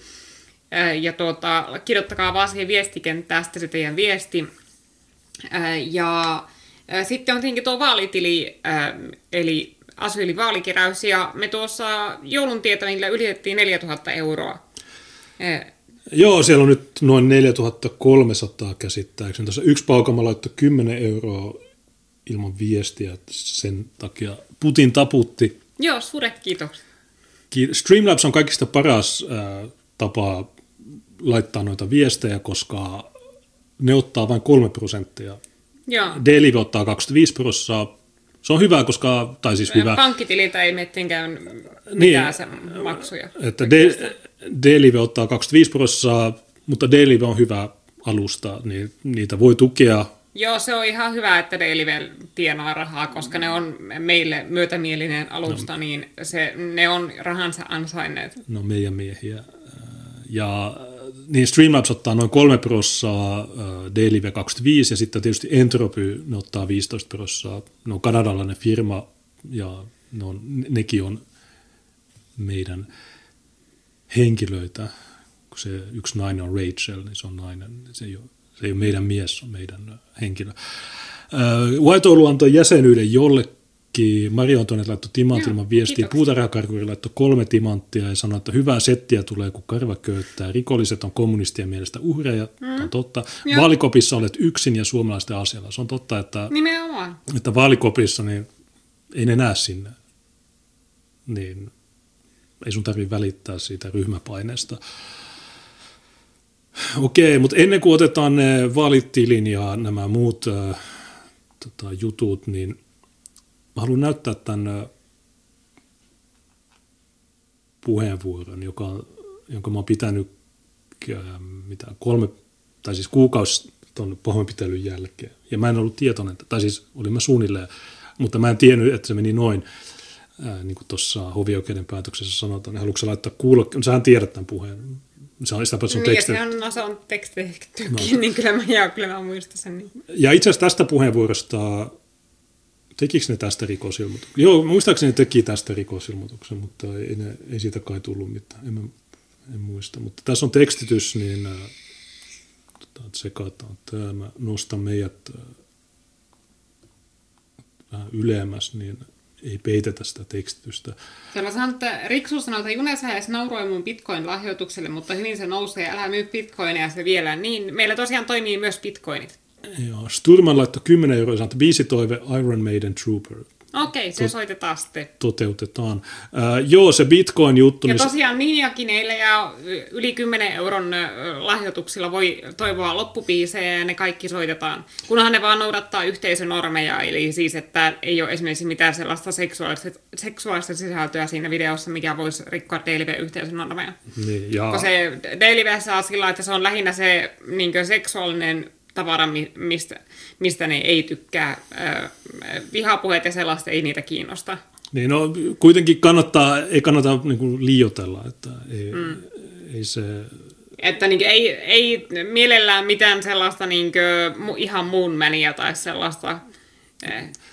Mun mielestä se on hyvä, mä tykkään muun mänistä, mutta äh, niin toi, että mä nauroin Bitcoin-jutun, en, en mä nauranut, mä vaan sanoin, että se oli nolla pilkku nolla nolla nolla seitsemän ja siihen aikaan se oli viisitoista dollaria, nyt se on kaksikymmentäyksi, mm.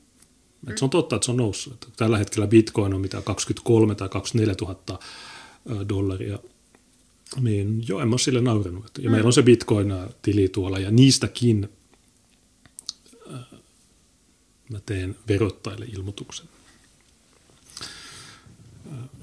vedot, mä voin tehdä ilmoituksen tammikuun puolesta välistä lähtien ja viimeinen päivä on huhtikuun toinen, koska niin kuin rivikansalaisille ja noille muille, niin se ilmoitus on toukokuun viidestoista, mutta minä yrittäjänä joudun huhtikuun toinen viimeistään tekemään se. Mä todennäköisesti teen sen tammikuussa, ehkä jo heti ensimmäisenä päivänä, mutta kuitenkin kaikki Joo, tehdään oikein. Joo, kyllä se on hyvä hoitaa auto ja, pois, niin sitä ei tarvitse miettiä sitä asiaa ja, vuoteen. Ja mä en ole naurenut sille Bitcoin-jutulle. Mä vaan sanoin, että se oli nolla. Se on hauska vaan, että kun se... Ne summat on niin hirveän pieniä sillain niin, numeroina. Niin, mm. koska se, sen, sen valuutan arvo on niin korkea. Mm. Ja Bitcoinhan on nykyään suurempi kuin Visa ja Mastercard. Garjepi teki striimin, että nyt Bitcoin on suurin äh, maksupalvelu koko maailmassa. Että se oli kolmesataayhdeksänkymmentäkolme miljardia vastaan Visa, joka oli kolmesataaseitsemänkymmentä tai jotain. Se löytyy YouTubesta. Mä en ole katsonut sitä, mutta mä näin sen kansikuvan, niin se oli pari-kolme päivää sitten. Niin nyt Bitcoin on maailman suurin ää, tota, maksupalvelu, mikä on siisti juttu. Se... Okei, niin tässä on tämä puheenvuoro, tämä oli Turvallinen Oulu, tai siis ei, ei se TikTok No No Square juttu, mutta oli niin kuin kuukausi sen jälkeen tuli poliisi, se oli kaikki nämä. Niin, tämä on kolme minuutin klippi suunnilleen. Niin tsekaat, tuossa on mekkojäbää aina,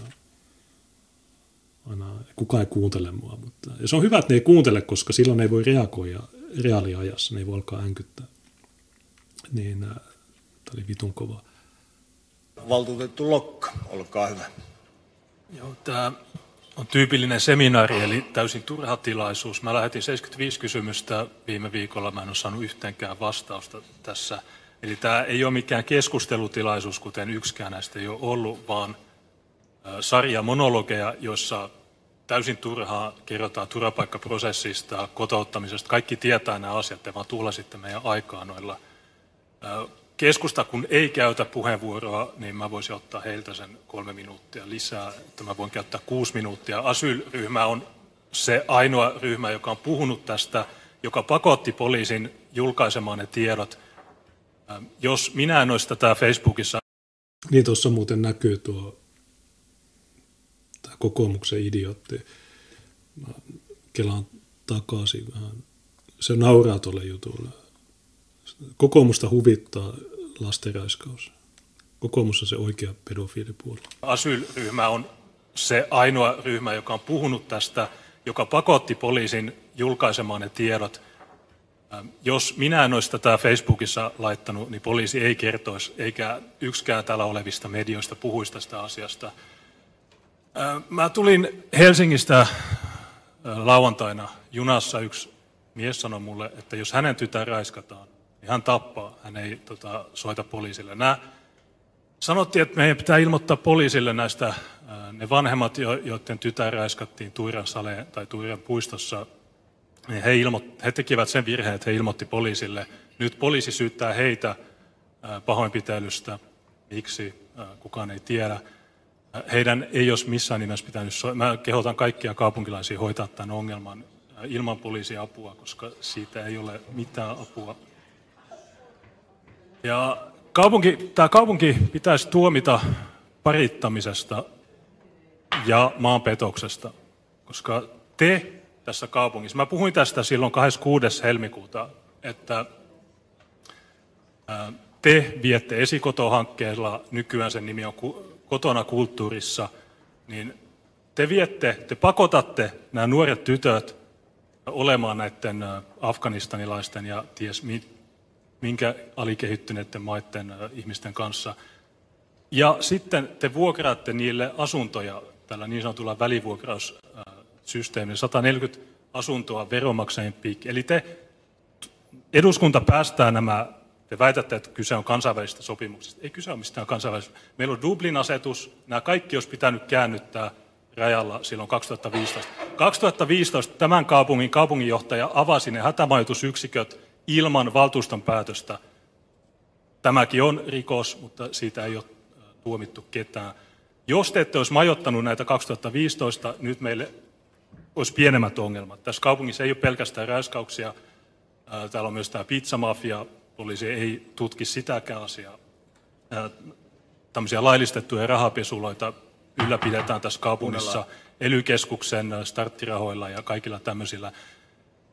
Viranomaiset, teidän ongelma on se, että te ette suostu laittamaan rajoja kiinni, kuten se on ainoa ratkaisu tähän ongelmaan. Missään maassa ei ole onnistunut, se ei voi onnistua. Te väitätte, nämä ihmiset on saanut Suomen kansalaisuuden, nämä kruumaajat. Osa on tullut kiintiöpakolaisina. Kukaan ei halua näitä ihmisiä tuolla ää, kaupungilla. Kukaan ei halua niitä. Se on hyvä, että heitä ei enää näy. Tämä oli yksi Asylin vaalilupauksista, turvapaikanhakijat muualle. Toivottavasti ne lähtee Helsinkiin tai jonnekin muualle. Kiitoksia, Lokka. Aika päättyy. Harmi. Niin, niin tuo jo... Mä sanoisin, että on... ei kukaan voi sanoa paremmin tuota asiaa kuin minä tuossa. To... Nyt mä muistan, tuosta oli kuulustelu, Oulun poliisi kuulusteli mua, että sinä olet sanonut, että jos matut räiskaa sun tytön, niin sä tapaat. Mä sanoin, että miten niin? Ei mulla ole tyttöjä, ei mulla ole lapsia. Mä, mä selitin niille, että hei, lue tuo tekstitys. Siinä mä sanon, että tulin Helsingistä junalle. Tämä on totta. Mä istuin, mä tulin, mä muistan kahdeskymmeneskolmas tammikuuta Helsingissä olikaan joku tapahtuma. Ja sitten mä tulin junalla kahdeskymmenesneljäs muistaakseni lauantai. Se oli yö, yöjuna. Ja sitten mä olinkaan jossain kuuden hengen kopissa, ja sitten mä siirryn vaunuun, jossa oli, mä näin, että siellä on vain yksi ihminen, menen sinne rauhallisempaa, ja, tai se oli mukavampaa, että ei ole ketään, ja se on yksi tyyppi, ja sitten tuli toinen ravintolan vaunussa, että hei, sä oot Junes Lokka, ja sitten joo, mulla on tässä eurovaalikortteja, onko sä allekirjoittanut, joo tietysti, ne allekirjoitti ne, ja sitten ne selitti, ne, sano, ne, ne oli just tullut Haimaasta, ja niillä oli teepaidat ja kaikki, ja Oulussa oli kolmekymmentä astetta pakkasta, tai kolmekymmentäviisi jopa, ja ne sanoivat, että joo, millä me päästään kotiin. Mä sanoin, että mulla on Opel tuolla bussiaseman parkkipaikalla, mennään sillä. Ja se tyyppi selitti mulle, että onko sä nähnyt Sipilän partalapset? Se sanoi mulle, että vittu, jos ne, jos, jos, jos ne, jos ne koskee mun tyttöä, niin mä menen tappaan. Mä, mä, totta. Mä kerroin tämän jutun tuolla, mua kuulustelua, että joo, sun, ei. Ja sitten toi, että mä sanon, että te pakotatte nämä oululaiset tytöt olemaan näiden afganilaisten, afganistanilaisten ja mu, ties muiden, minkä muiden alikehittyneiden maiden ihmisten kanssa. Siitä syyttäjä sanoi, että, tai se rikosilmoitus oli, että mä olin sanonut niitä alikehittyneiksi ihmisiksi, mutta syyttäjä sanoi, että actually alikehittyneet maat, joten se ei ole kiihottamista. Se on yhdestä sanasta kiinni, että saatko sä tuomion vai et.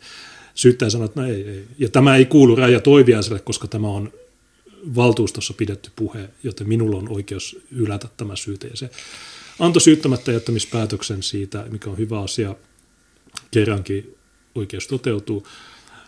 Ähm, no, oli kolmekymmentäviisi astetta pakkasta, niin se mun Opel ei käynnistynyt. Niin sitten ne, ne käveli taksitolpalle. Niillä oli T-paidat, ne oli ta- Taimasta tullut. Se oli aika hurjan näköistä, mutta niillä oli ilmeisesti veressä vähän tuota pakkasnestettä, niin se ei niitä haitannut. Öö, niin, niin tämä oli se tarina. Ja toi oli se puheenvuoro, jonka mä pidin kahdeskymmeneskahdeksas tammikuuta. Ja toi oli tosi hyvä. Jakakaa tota linkkiä. Se löytyy mun Bitsute-kanavalta, bitsute piste com kautta ilokka. Niin kaikki, se on, kun mä sanon tuossa, että se on hyvä, että heitä ei enää näy, niin se...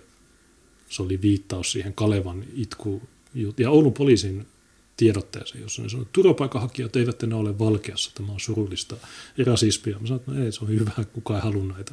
Ja se on totta, kuka tahansa, joka tulee mulle puhumaan, sanoi, että joo, hyvä, että niitä ei ole näitä. Ja Kalevan kommenttiosiossakin ne sanoi, että jes, siistiä, nyt valkeassa voi kävellä ilman, että saa geelimyrkytyksen tai ei ole enää niitä maleksioita. Niin, mä kerroin faktat, joudun kuulusteluihin. Tämä on vähän niin kuin Trump, että he eivät ole minua vastaan, he ovat teitä vastaan. Minä olen se palomuuri tässä, niin kuin Ohisalo sanoo. Niin, Buuri sanoi, että arvasinhan, että jotain ongelmia oli Opelin kanssa. Niin, mutta oli kaksi, kolme, kolme vuotta sitten ja kolmekymmentäviisi astetta pakkasta. Auto on ollut viikon, siellä, niin jo, se oli vaan akkus, akusta kiinni. Mä muistan, miten me hoidettiin se sitten. Tuliko siihen se kaveri käynnistämään, vaan vaihdettiinko me se akku, en muista.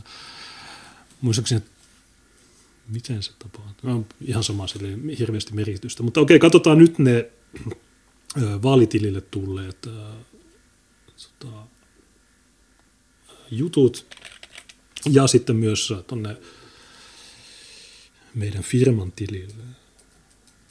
Ja sitten me laitetaan poikki. Meillä on ysiltä englanniksi Out of Line. Mä en tiedä, mistä me puhutaan.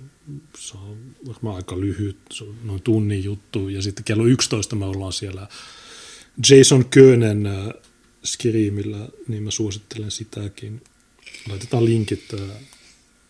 Se on kai D-Livessä. Tai silläkin on restream, niin sillä näkyy lähetykset Periskopessa, V K:ssa, YouTubessa, D-Livessä, joka paikassa. Ja tietysti mä hostaan sitä, niin voitte katsoa sen täältäkin. Mutta tilatkaa sen kanavan, niin saatte sieltä aina ilmoitukset kanssa samalla tavalla. Okei, niin vaalitili neljätuhatta kaksisataakolmekymmentäviisi euroa yhdeksänkymmentäyhdeksän senttiä. Viimeksi kun mä mainitsin tästä, se oli neljätuhattayksisataakahdeksankymmentäkahdeksan. Eli tuossa on tullut aika hyvin. Mikä on se viimeisin? Mä luulen, että tämä me ollaan luettu. Joo, niin ollaan. Niin ollaan varmaan myöskin se seuraava. Ainakin, ainakin tuo nimi näyttäisi. Okei, nyt sekataan nopeasti.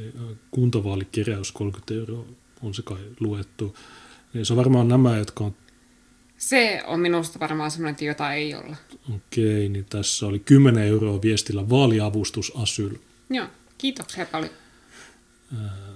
Puolueemme kiittää. kaksikymmentä euroa viestillä. Hyvää joulua ja onnea vaaleihin. Teette hyvää työtä. Mm. Kiitoksia meidän, paljon. Ja se on meidän työtä. Myöhäiset jouluonnittelut sinnekin. Ja hyvää uutta vuotta vaan kaikille. Joo, ja sitten tässä on kaksikymmentä euroa viestillä tuki caps lockit päällä. No niin, ja se oli lyhyttä ja ytimekästä. Ja sitten tässä on kaksikymmentä euroa viestillä hyvää joulua ja mukavaa vaalikampanjaa. Oma ääneni menee mestarille, kun Helsingissä asun, mutta toivottavasti pieni avustus on tarpeen. Mä, mä, kyllä mä täällä, tää ollaan luettu ja mähän silloin selitin, että, että joo hyvä, että Helsingissä mestari on ehkä, mutta tätä ei ole kai luettu. viisikymmentä euroa viestillä onnea. Eikö olemme tämäkin? Tämä oli Peteri Lapland. Onnea vaalityö, vaalityöhön. Valitettavasti en voi enää kuntavaaleissa teitä äänestää, mutta muissa vaaleissa ääni tulee. Okei, ja sitten... Tuon nimen mä kyllä muistaisin, jos me oltaisiin tuo luettu. Joo, niin. Tämä oli kymmenen euroa viestillä menestystä vaaleihin, kolme huutomerkkiä. Joo, kiitoksia paljon. Kiitos tuosta, ja sitten tämä oli... viisi euroa viestillä tilisiirto alias kuusi kuusi kuusi kuusi yksi yksi yksi yksi Jatska Smith. Tämä oli D-Livessä nimimerkki kuusi kuusi kuusi kuusi yksi yksi yksi yksi. Okei. Okay.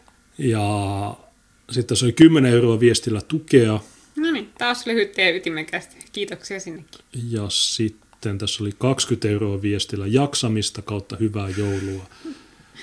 Kiitos. Joo, kiitos paljon. Siitä, että se oli vielä viimeinen kaksi euroa, ja tämä on myös kuusi kuusi kuusi kuusi yksi yksi yksi viestillä Jatska Smith Facebook. Eli se ilmeisesti mainostaa hmm. omaa Facebook-sivustoaan. Niin kohta meillä on jotain, niin kuin, että osta Toyotaa. Tyypit laittaa meille valirahaa, että, että ne voi mainostaa niiden. Mutta äh, mehän myydään tässä palvelua. Me myydään ne, ihmisille tilaa ne, saada omaa viestinsä esille, niin ne voi käyttää se ihan miten ne haluaa. Niin, no, tai no, vaalitili on niin vähän eri asia, mutta superchatithan on nimenomaan sitä, että, että niiden pointti on se, että ihmiset ostaa tilaa omalle viestilleen. Ja jos ne haluaa jotakin mainostaa siinä, niin se, se on niiden oikeus. Että... Joo, mulla on tässä myynnissä... huuto piste netissä. Niin. Okei, ollaanko me, niin tämä me ollaan luettu. Joo. Tämä oli Tepi Varkaudesta. Ja sitten tätä ei välttämättä, niin tämä oli viisikymmentä euroa mm. elintukea varten ehdottomasti henkilökohtaiseen käyttöön tax-freena, toivoo Jussi Vantaalta. No, tax... Ikävä kyllä tax-freenä me ei voida henkilökohtaiseen käyttöön ottaa yhtään mitään, vaan kyllä niistä tuloverot on maksettava. Mm. Että ainoastaan nuo vaalitili, vaalikulut on sellaisia, jotka on verovapaita, mutta tosiaan niitä vaalitilin rahoja ei voi henkilökohtaisiin menoihin käyttää. Eli että kyllä ikävä kyllä niin kaikki, mikä meille henkilökohtaisiin menoihin menee, niin se on veronalaista tuloa. Että on ikävä... Tämä on tilanne ikävä kyllä. Niin. Verotus pitäisi kieltää, se on varkautta.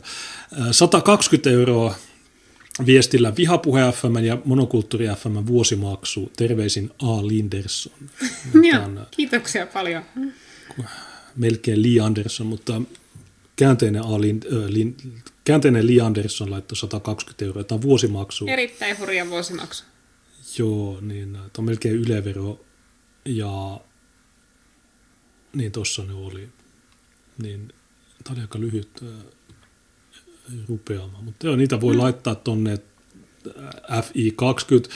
Joo, ja nuo tilinumerot tosiaan, niin tuo vaalitilihan on tuossa näytölläkin, ja näin kaikki löytyy, kun scrollaatte alaspäin siellä D-Livessä, niin sitten siellä I B A N on sitten tuo firman tili, mihin voi laittaa niitä superchatteja, ja vaalitili on tosiaan sitten ainoastaan vaalikuluja varten, ja sitten tosiaan firman tuloiksi menee myöskin tinkin kaikki nämä superchatit ja sellaiset, eli tuolla junasluokka piste live, jos laitatte viestejä tai D-liveissä timantteja ja sen semmosia, niin ja tosiaan kympin Streamlabs-viesteillä tai sitä isommilla tai ninjakineillä pystyy esittämään biisitoiveita ja biisitoiveet soitetaan sitten lähetyksen lopussa, ja tähän mennessä meillä on tullut yksi biisi valinta yleisöltä itseään. Ei ole tullut enempää. Ei ainakaan tuonne Streamlabsiin, mutta Sturman oli laittanut, että Iron Maiden Stormtrooper, me laitetaan se. Mitäs Aina mu- toivotaan Iron Maidenia. Ja no. ne on ollut useampi eri ihminen, jotka sitä on toivonut. Se ei ole sillä, että se on sama henkilö, joka on toivonut. Meillä on ilmeisesti aika paljon Iron Maiden-faneja ja katsojissa. Ne on ollut Run to the Hills ja mikä se joku toinen. Mutta okei. Mitäs tässä oli? Puutarjakarku oli laittu timantin ja sanoi, että kuolemantuomi pitää ottaa uudelleen käyttöön. On... Joo, mä oon ihan samaa mieltä. Siis sillä, että se ylipäätään se, että koska on olemassa rikoksia, jotka on niin räikeitä, että sellaisen tekemällä sä minun mielestä luovutat oikeutes elää sivistyneessä yhteiskunnassa. Esimerkiksi niin ajatelkaa vaikka näitä pedofiilirinkejä, joissa on raiskattu pikkuvauvoja, niin kyllä siinä niin puhutaan sellaista teosta, että valitsemalla se, ryhtyä sellaiseen tekoon, sä oot luopunut sun oikeudesta elää normaalissa yhteiskunnassa muiden kanssa. Ja silloinhan enää puhutaan siitä, että no mitä sulle tehdään, laitetaanko sut vankilaan loppuiäksi veronmaksajien kustannuksella, ja se vankilaelämäkään ei ole mitään hirveän mukavaa elämää, että niin kuin esimerkiksi eläinten kohdalla pidettäisiin epäinhimillisenä ottaa niin kuin, tuota, villieläin ja laittaa se vankeuteen loppujääksi, ja siksi eläintarhoissakaan ei villin, vi, luonnosta napattuja eläimiä enää ole. Niin se olisi ensinnäkin kustannustehokasta, ja se olisi myöskin inhimillistä, että sen sijaan, että istutetaan ihmistä vankilassa, niin se laitetaan loppukerrasta, ja se myöskin mä uskon, että se toimisi pelotteena paljon tehokkaammin kuin mitä nuo nykyiset lässyllää tuomiot.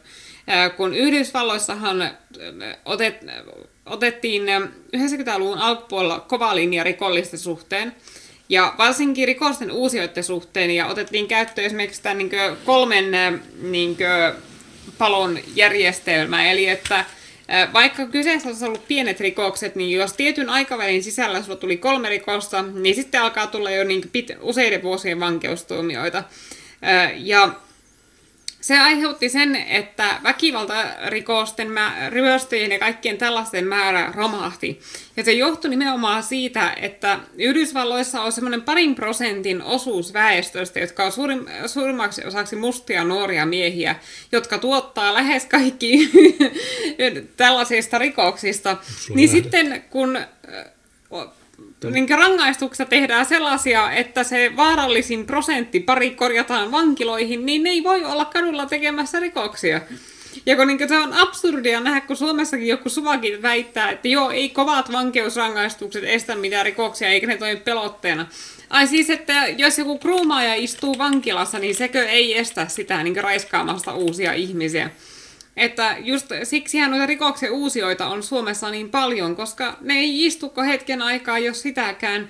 Ja sitten ne päästään takaisin taas toistamaan rikoksia. Niin ehkä niin räikein esimerkki tällaisesta on niin vaikka tämä Abdikadir Hussein, joka ei edes ollut Suomen kansalainen, sillä ei ollut edes oleskelulupaa. Se oltaisiin voitu niin lähettää heti pois Suomesta.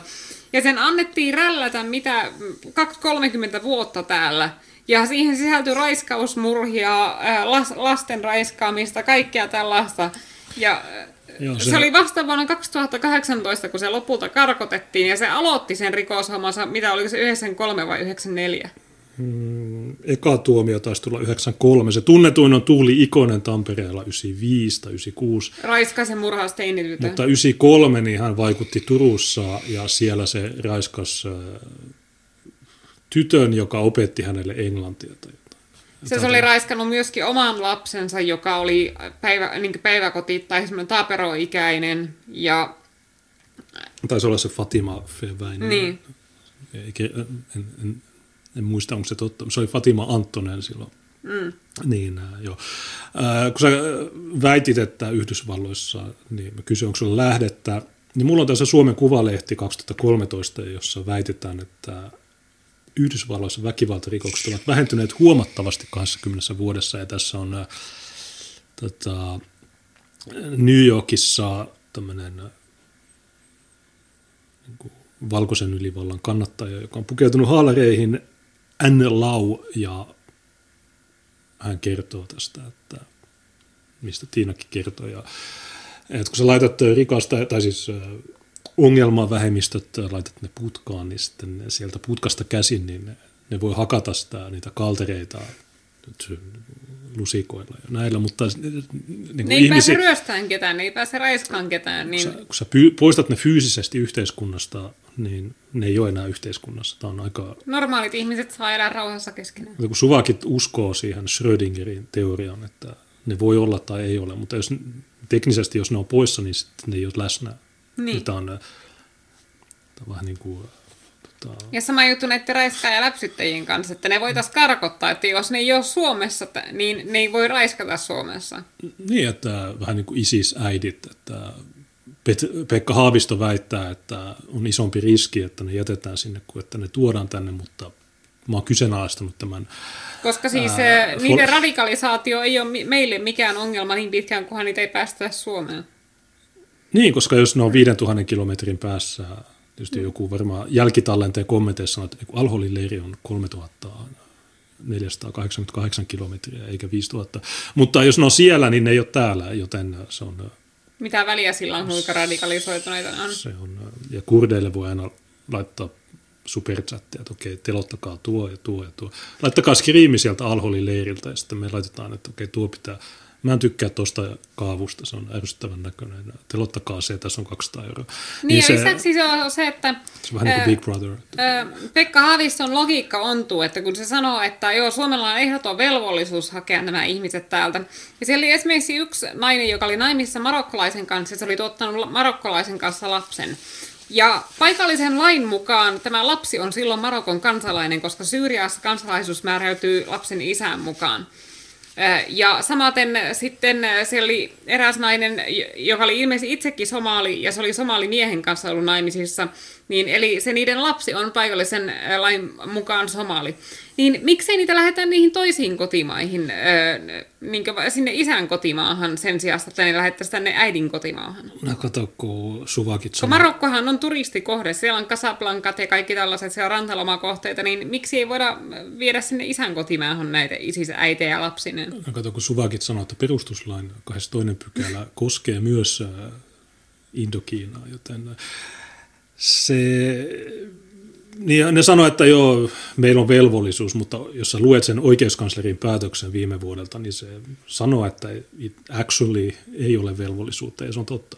Se, se mainitsee sen perustuslain kahdeskymmenestoisen pykälän ja sanoo, että no joo, ehkä Suomessa, mutta jossain muualla, niin Ei Suomen perustuslaki ole voimassa muissa maissa. Muissa maissa on muiden maiden perustuslaita. Se on vähän niin kuin, jos sanoo, niin kuin Ira- me ei voida karkottaa irakilaisia, koska Irak ei ota niitä vastaan. No, mä oon lukenut Irakin perustuslain ja myös Somalian perustuslain, ja siellä lukee, että sama juttu kuin Suomessa, että ei voi estää tulemasta maahan. Mutta ei näitä noudateta. Ei ne silloin vetoa Suomen perustuslakiin, eikä ne edes vetoa niiden omien maiden perustuslakeihin, koska suvakit, niin ne vaan sumuttaa. Ne puhuu kansainvälisistä sopimuksista, ne puhuu perustuslaista, ne puhuu kaikista paskasta, mutta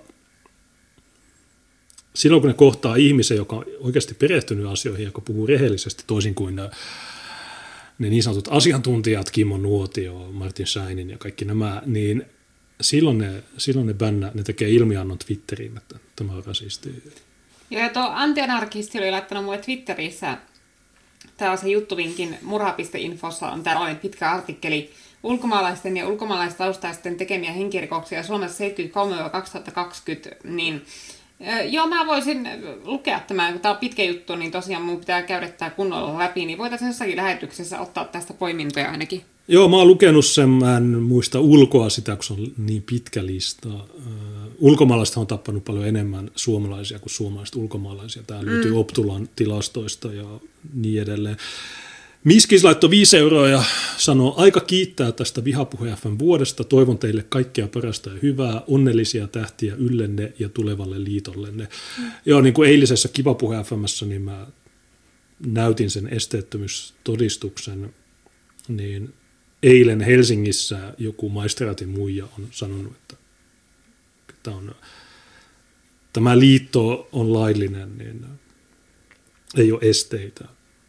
Jos noissa sanoo, että on esteitä, niin mä sanon, että meillä on nolla pilkku viisitoista prosenttia yhteisiä geenejä, joten me ei edes olla sukulaisia. Mm. Ja vaikka oltaisiin, niin sitten meillä on oikeus, koska irakilaiset rikastaa meidän, ne vähentää sisäsiittoisuutta olemalla naimisissa serkkujensa kanssa. Me ei edes olla sitä koskaan. Joo, ja se Tapio näköjään lahjoittelee jäsenyyksiä. Joo, mä luen nämä, äh, niin Puutarjakarjukin myös jako yhden jäsenyyden, Tapio laittoi yhden timantin. Tapio oli jossain, äh, mikähän skriimi se oli, oliko se Millennial Wowsin vai joku englantilainen, englanninkielinen skriimi D-Livessä, niin se on, että Tapio gave one diamond. En hmm. muista mikään niistä, mutta meil, monet meidän katsojista niin on myös siellä Ää, ulkomaalaisten äärioikeistolaisten skriimeillä, mikä on hyvä. Joo, ja siellä jotkut on ihmetelleet sitä suomalaisten huomattavaa yliedustusta D L V-katsojissa, mutta jotkut, jotka tuntee meidät, niin nämä striimaajat, niin ne tietää, mistä se johtuu, eli että ne tietää, että ne on meidän yleisöä, jotka on sitten päätyneet sitten myöskin näitä, näitä muita seuraamaan, koska ne katsoo meitä D L V:ssä. Niin. Ja aina, kun ne avaa arkun, niin se on vittu karvakake. Ne, mä sanon, että vittu, this karvakake guy. Not serious. Mutta joo, me, itse asiassa me voitaisiin avata arkku tänään, koska, koska tänään on viimeinen. Mä tiedän, ehkä voisi avata. Ekso laittoi timantin, sanoi, että niet molotov. Niet, niet. Dimu molotov jalkapallostadion. Ei hyvä. viisitoista päiväsakkoa, ei kuusi euroa. Heikki laittoi timantilman viestiä, Tapio laittoi kymmenen jäsenyyttä, Puutarjakarjuri sanoi, asun Uudellamaalla, ääneni Riikka Purralle. Hyvä valinta. Joo. Mä muistan Riikka Purran, niin ennen kuin se edes liittyi Persuihin, niin sillä oli semmoinen blogi kuin mikä, se oli joku outo Bones joku, ja se oli mikä maantieteen gradun, jonkun, se tykitteli rasistisia juttuja, mä jo silloin huomasin sen. Ja ei se ihan neljä K Full H D on, mutta se on tosi hyvä valinta. Se, sen puheet on ollut hyviä eduskunnassa ja se osaa kirjoittaa ja niin edelleen. Niin, joo, ehdottomasti kuntavaalit todella tärkeä juttu, Ö, tai siis niin Uudellamaalla, niin nyt me ei puhuta eduskunta, vaan kuntavaaleista. Mä en tiedä missä kaupungissa se on kirjoilla, mutta se on varmaan siellä ehdokkaana keräämässä ääniä ainakin puolueelle, niin on todella tärkeää, että huhtikuun kuntavaaleissa niin me saadaan vähennettyä suvakkien valtaa kunnissa. Se on tosi, tosi tärkeää. Nestoris laittoi timantti, sanoi, että suora kansanäänestys kuolemantuomiosta. No, Suomessa kansanäänestykset, tai siis ne kansalaisaloitteet, niin ne on No, aika huono vitsi. Exo laittoi timantin sanon, että someone called me perkele, I'm sure great honor. Okei, okay, so you are not, uh, you are not a Finnish speaker, en mä tiedä.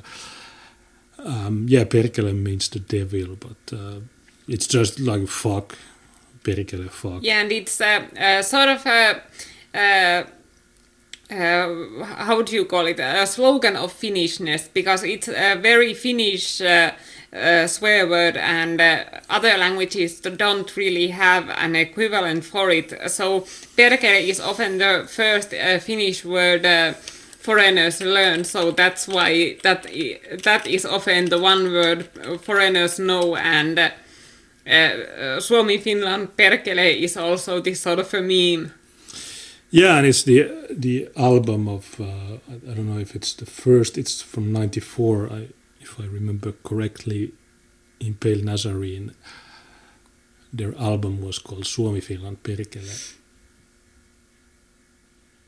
As you can see here, Suomi, Finland, perkele. Yeah, ninety-four, yeah. And uh, I've seen them live in Oulu.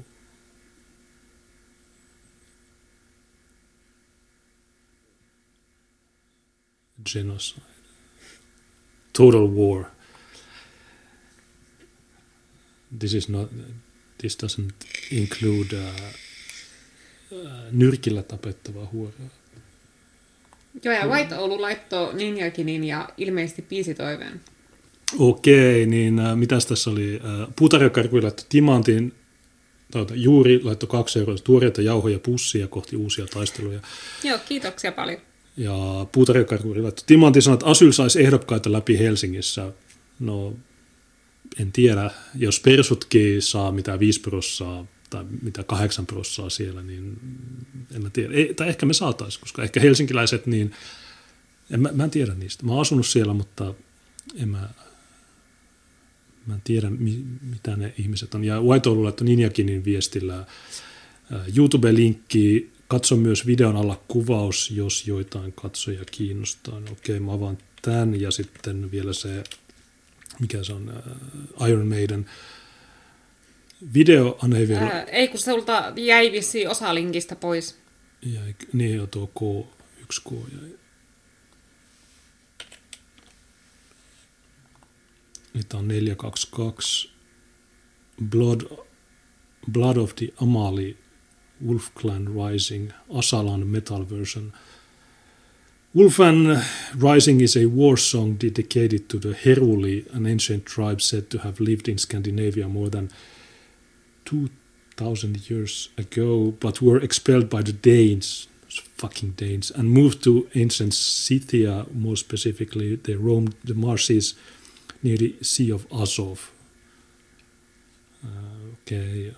Mä jaksan kokonaan, okei, okay. Lue tämä, okei, okay. Joo. Kello on kaksikymmentä yli, meillä on alle puoli tuntia, tai noin puoli tuntia. Joo, Seuraa. Me tuossa poikkeuksellisesti aloitetaan Out of Line ysiltä, koska kello yksitoista me ollaan The After Partyssa vieraana, ja sitä hävetään No White Guilt ja The Great Order, niin pääsette sitten hyppäämään suoraan Out of Lineista tuota, tuonne After Partya seuraamaan, jos ootte myöhään, myöhään kukkuvaa sorttia, niin on sitten striimitarjontaa koko illaksi, että me varmaan lopetellaan jotakin puoli tuntia tai viisitoista minuuttia ennen tätä After Party alkua ja siirrytään ehkä hyvä tai suoraan omasta striimistä näiden striimille sitten. Niin. Ja tuossa on tuo mainos, niin, niin tässähän on tämä linkki, että mistä tota voi katsoa. Niin tsekataan, mä en ole koskaan mennyt näiden sivustolle. Mä tiedän, että ne on D-Livessä. Okei, niin ne on D-Livessä, YouTubessa, Periskopessa, Twitterissä, Twitchissä, VKssa ja Facebookissa. Okei, niin... Joo, niin seuratkaa ihmeessä. Näillä on myöskin omat kanavat The Great Orderilla ja No White Guiltillä D-Livessä, niin seuratkaa ehdottomasti myös niitä. Seuratkaa YouTubessa myös ja sillä lailla niin tuota... Näillä on paljon tosi hyviä striimejä, niin kuin No White Guiltin striimeillähän minä olen aina välillä ollut vähän niin kuin vierailevana juontajana ää, ää, niissä sen sunnuntain pitkissä striimeissä, ja tuota, Jason on tosi energinen jäbä, jonka kanssa on aina hauska jutella. Se on erittäin sellainen ää, ää, optimistinen ja eräs kaveri kuvaili sitä vähän niin kuin hurmaussaarnaajaksi. Ja se on minusta oikeastaan just sellaista, mitä kämyskenessä tarvitaan. Eli että sen sijasta, että aina vaan valitet, vali, valitaan maahanmuuttajarikoksista ja puhutaan negatiivista ja synkeistä asioista, niin minusta tarvitaan just jonkun verran sellaista yltiöoptimistista ja äh, ihmisiä niin kuin toimintaan motivoivaa otetta. Joo, ja se on... Äh... No se, se on vähän saman tyylinen kuin mä, että se, se vetää kahdeksan tunnin skriimejä sitten välillä, välillä se raivoaa siinä, että sille tulee, että vitun idiotit ja mm-hmm. näin, mutta se on, me ollaan aika samankaltaisia. Joo.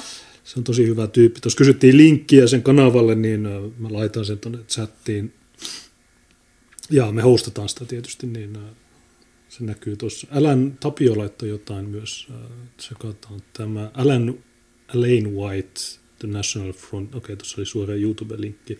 Okei, eli meillä on meillä kolme loppubiisiä nyt. Kolme, tulossa. Eli ekana Iron Maiden ja äh, sitten on tota, tuo äh, White Oulun biisi, mä, mikä tanskalainen tai joku. Ja sitten tämä National Front Disco. Okei, tämä on, kuulostaa rasistiselta, mutta se ei haittaa, se on musiikkia, niin se on taidetta. Euroopan unionin mukaan taide on jotain. Okei, niin äh, kiitos. Arkku. Kat- niin, ar- niin, ar- mä aina sanon, että jo avataan arkku, ja sitten mä en edes avaa sitä. En, äh, en halua pimittää arkkua. Viimeksi oli tosiaan, tuhat lemonia arkussa. Ja ko- olkaa valmiina, kohta avataan arkku, ja mä voisin sillä aikaa täältä vielä sanoa niin tosiaan, että illan äh, top contributor, eli suurin lahjoittaja D-Liven puolella on Tapio, kakkosena White Oulu ja kolmosena Tasamäki. Niin, ja äh, tot, totta kai tuolla Streamlabsin puolella oli sitten kanssa ainakin Sturmanilta ja ketä, oliko I P V, ketään muita siellä olikaan, jotka oli laittaneet. Juuri, juuri. Mis, Miskis on monesti laittanut viisi euroa, ja tänäänkin teki niin, ja sitten yksi Paukama oli laittanut kympi. Okei, niin arkku, viimeksi kun katsoin, niin tuli tuhat lemonia, se oli eilen, mutta nyt meillä on tuhatkolmesataa, niin avataan se. Houkutellaan herkuilla kissalähetyksen, kun yleisö aina haluaa nähdä kissan. Niin. Okei, niin kolmekymmentä sekuntia. Miinus viive, niin ottakaa lemonit sieltä. Tämä on vuoden viimeinen lemontarjoilu. Mä en tiedä, miksi ne on valinnut nimeksi lemon. Kukaan haluaisi sitruun. Tai siis on tietysti sitruuna ihan hyvää joissakin asioissa, mutta se on ehkä huono. Mutta okei, mitä R K kuusikymmentäkaksi sai eniten lemoneja, N ja Keseska viisi, puutarjakarkuri, puskamestari ja juuri top vitosessa. Karvakakea, haha, sä oot koko ajan siellä mm. Peyn ja Kiskadas ja niin skriimeillä, niin aha, nyt sulla meni lemonit sivusuun, todella jauhotettu, äh, mutta okei. Sinne meni tuhatkolmesataa lemonia, eli mitä, noin kolmetoista euroa. Joo, ja tosiaan tuohan ei mene täysin sattumanvaraisena arvontana, vaan ö, omia mahdollisuuksia voi parantaa olemalla aktiivinen tuolla chatissa, eli kirjoittelemalla, ö, laitt- laittamalla lemoneita ja sillä lailla. Niin, ö, tuota, mutta minusta näyttää, että merkittävin vaikut- vaikuttava tekijä vaikuttaa olevan viestien määrä, eli se, että kuinka paljon on o- ottanut osaa tuohon keskusteluun mä, chatissa. Mä, niin... mä luulen, että siinä on myös se, että kuinka paljon ne on laittanut itse lemoneita. Niin, niin että... joo. Siinä, siinä joku, voi olla se, mutta kun mä näen jotain Fuentesin skriimeen, että tulee kahdeksan ninjettiä, niin se tyyppi yleensä saa eniten niitä. Mm. Joten mä luulen, että sillä on vaikutus, mutta en tiedä. Mutta okei, ihan samaa. Kiitos kaikille katsojille. Tämä oli tosiaan Vihapuhe F M:n viime, vuoden viimeinen lähetys. Niin, huomenna, tai tänään on vielä kaksi lähetystä. Yksi on ysiltä, toinen on yhdeltä toista. Ja huomenna on sitten tekstysrikoksen hovioikeuden päätös, plus Monokulttuuri F M, meillä on Tuukka, Toni Jalonen, ja ne on kaikki täällä fyysisesti paikalla. Mä en tiedä, onko meillä riittävästi maskeja, mutta huomenna Monokulttuuri F M, mä en tiedä, onko se kuudelta vai seitsemältä, mutta mä laitan aina ilmoituksen joka paikkaan. Linkit löytyy videon alapuolelta. Joo, ja tuonne vielä tuota,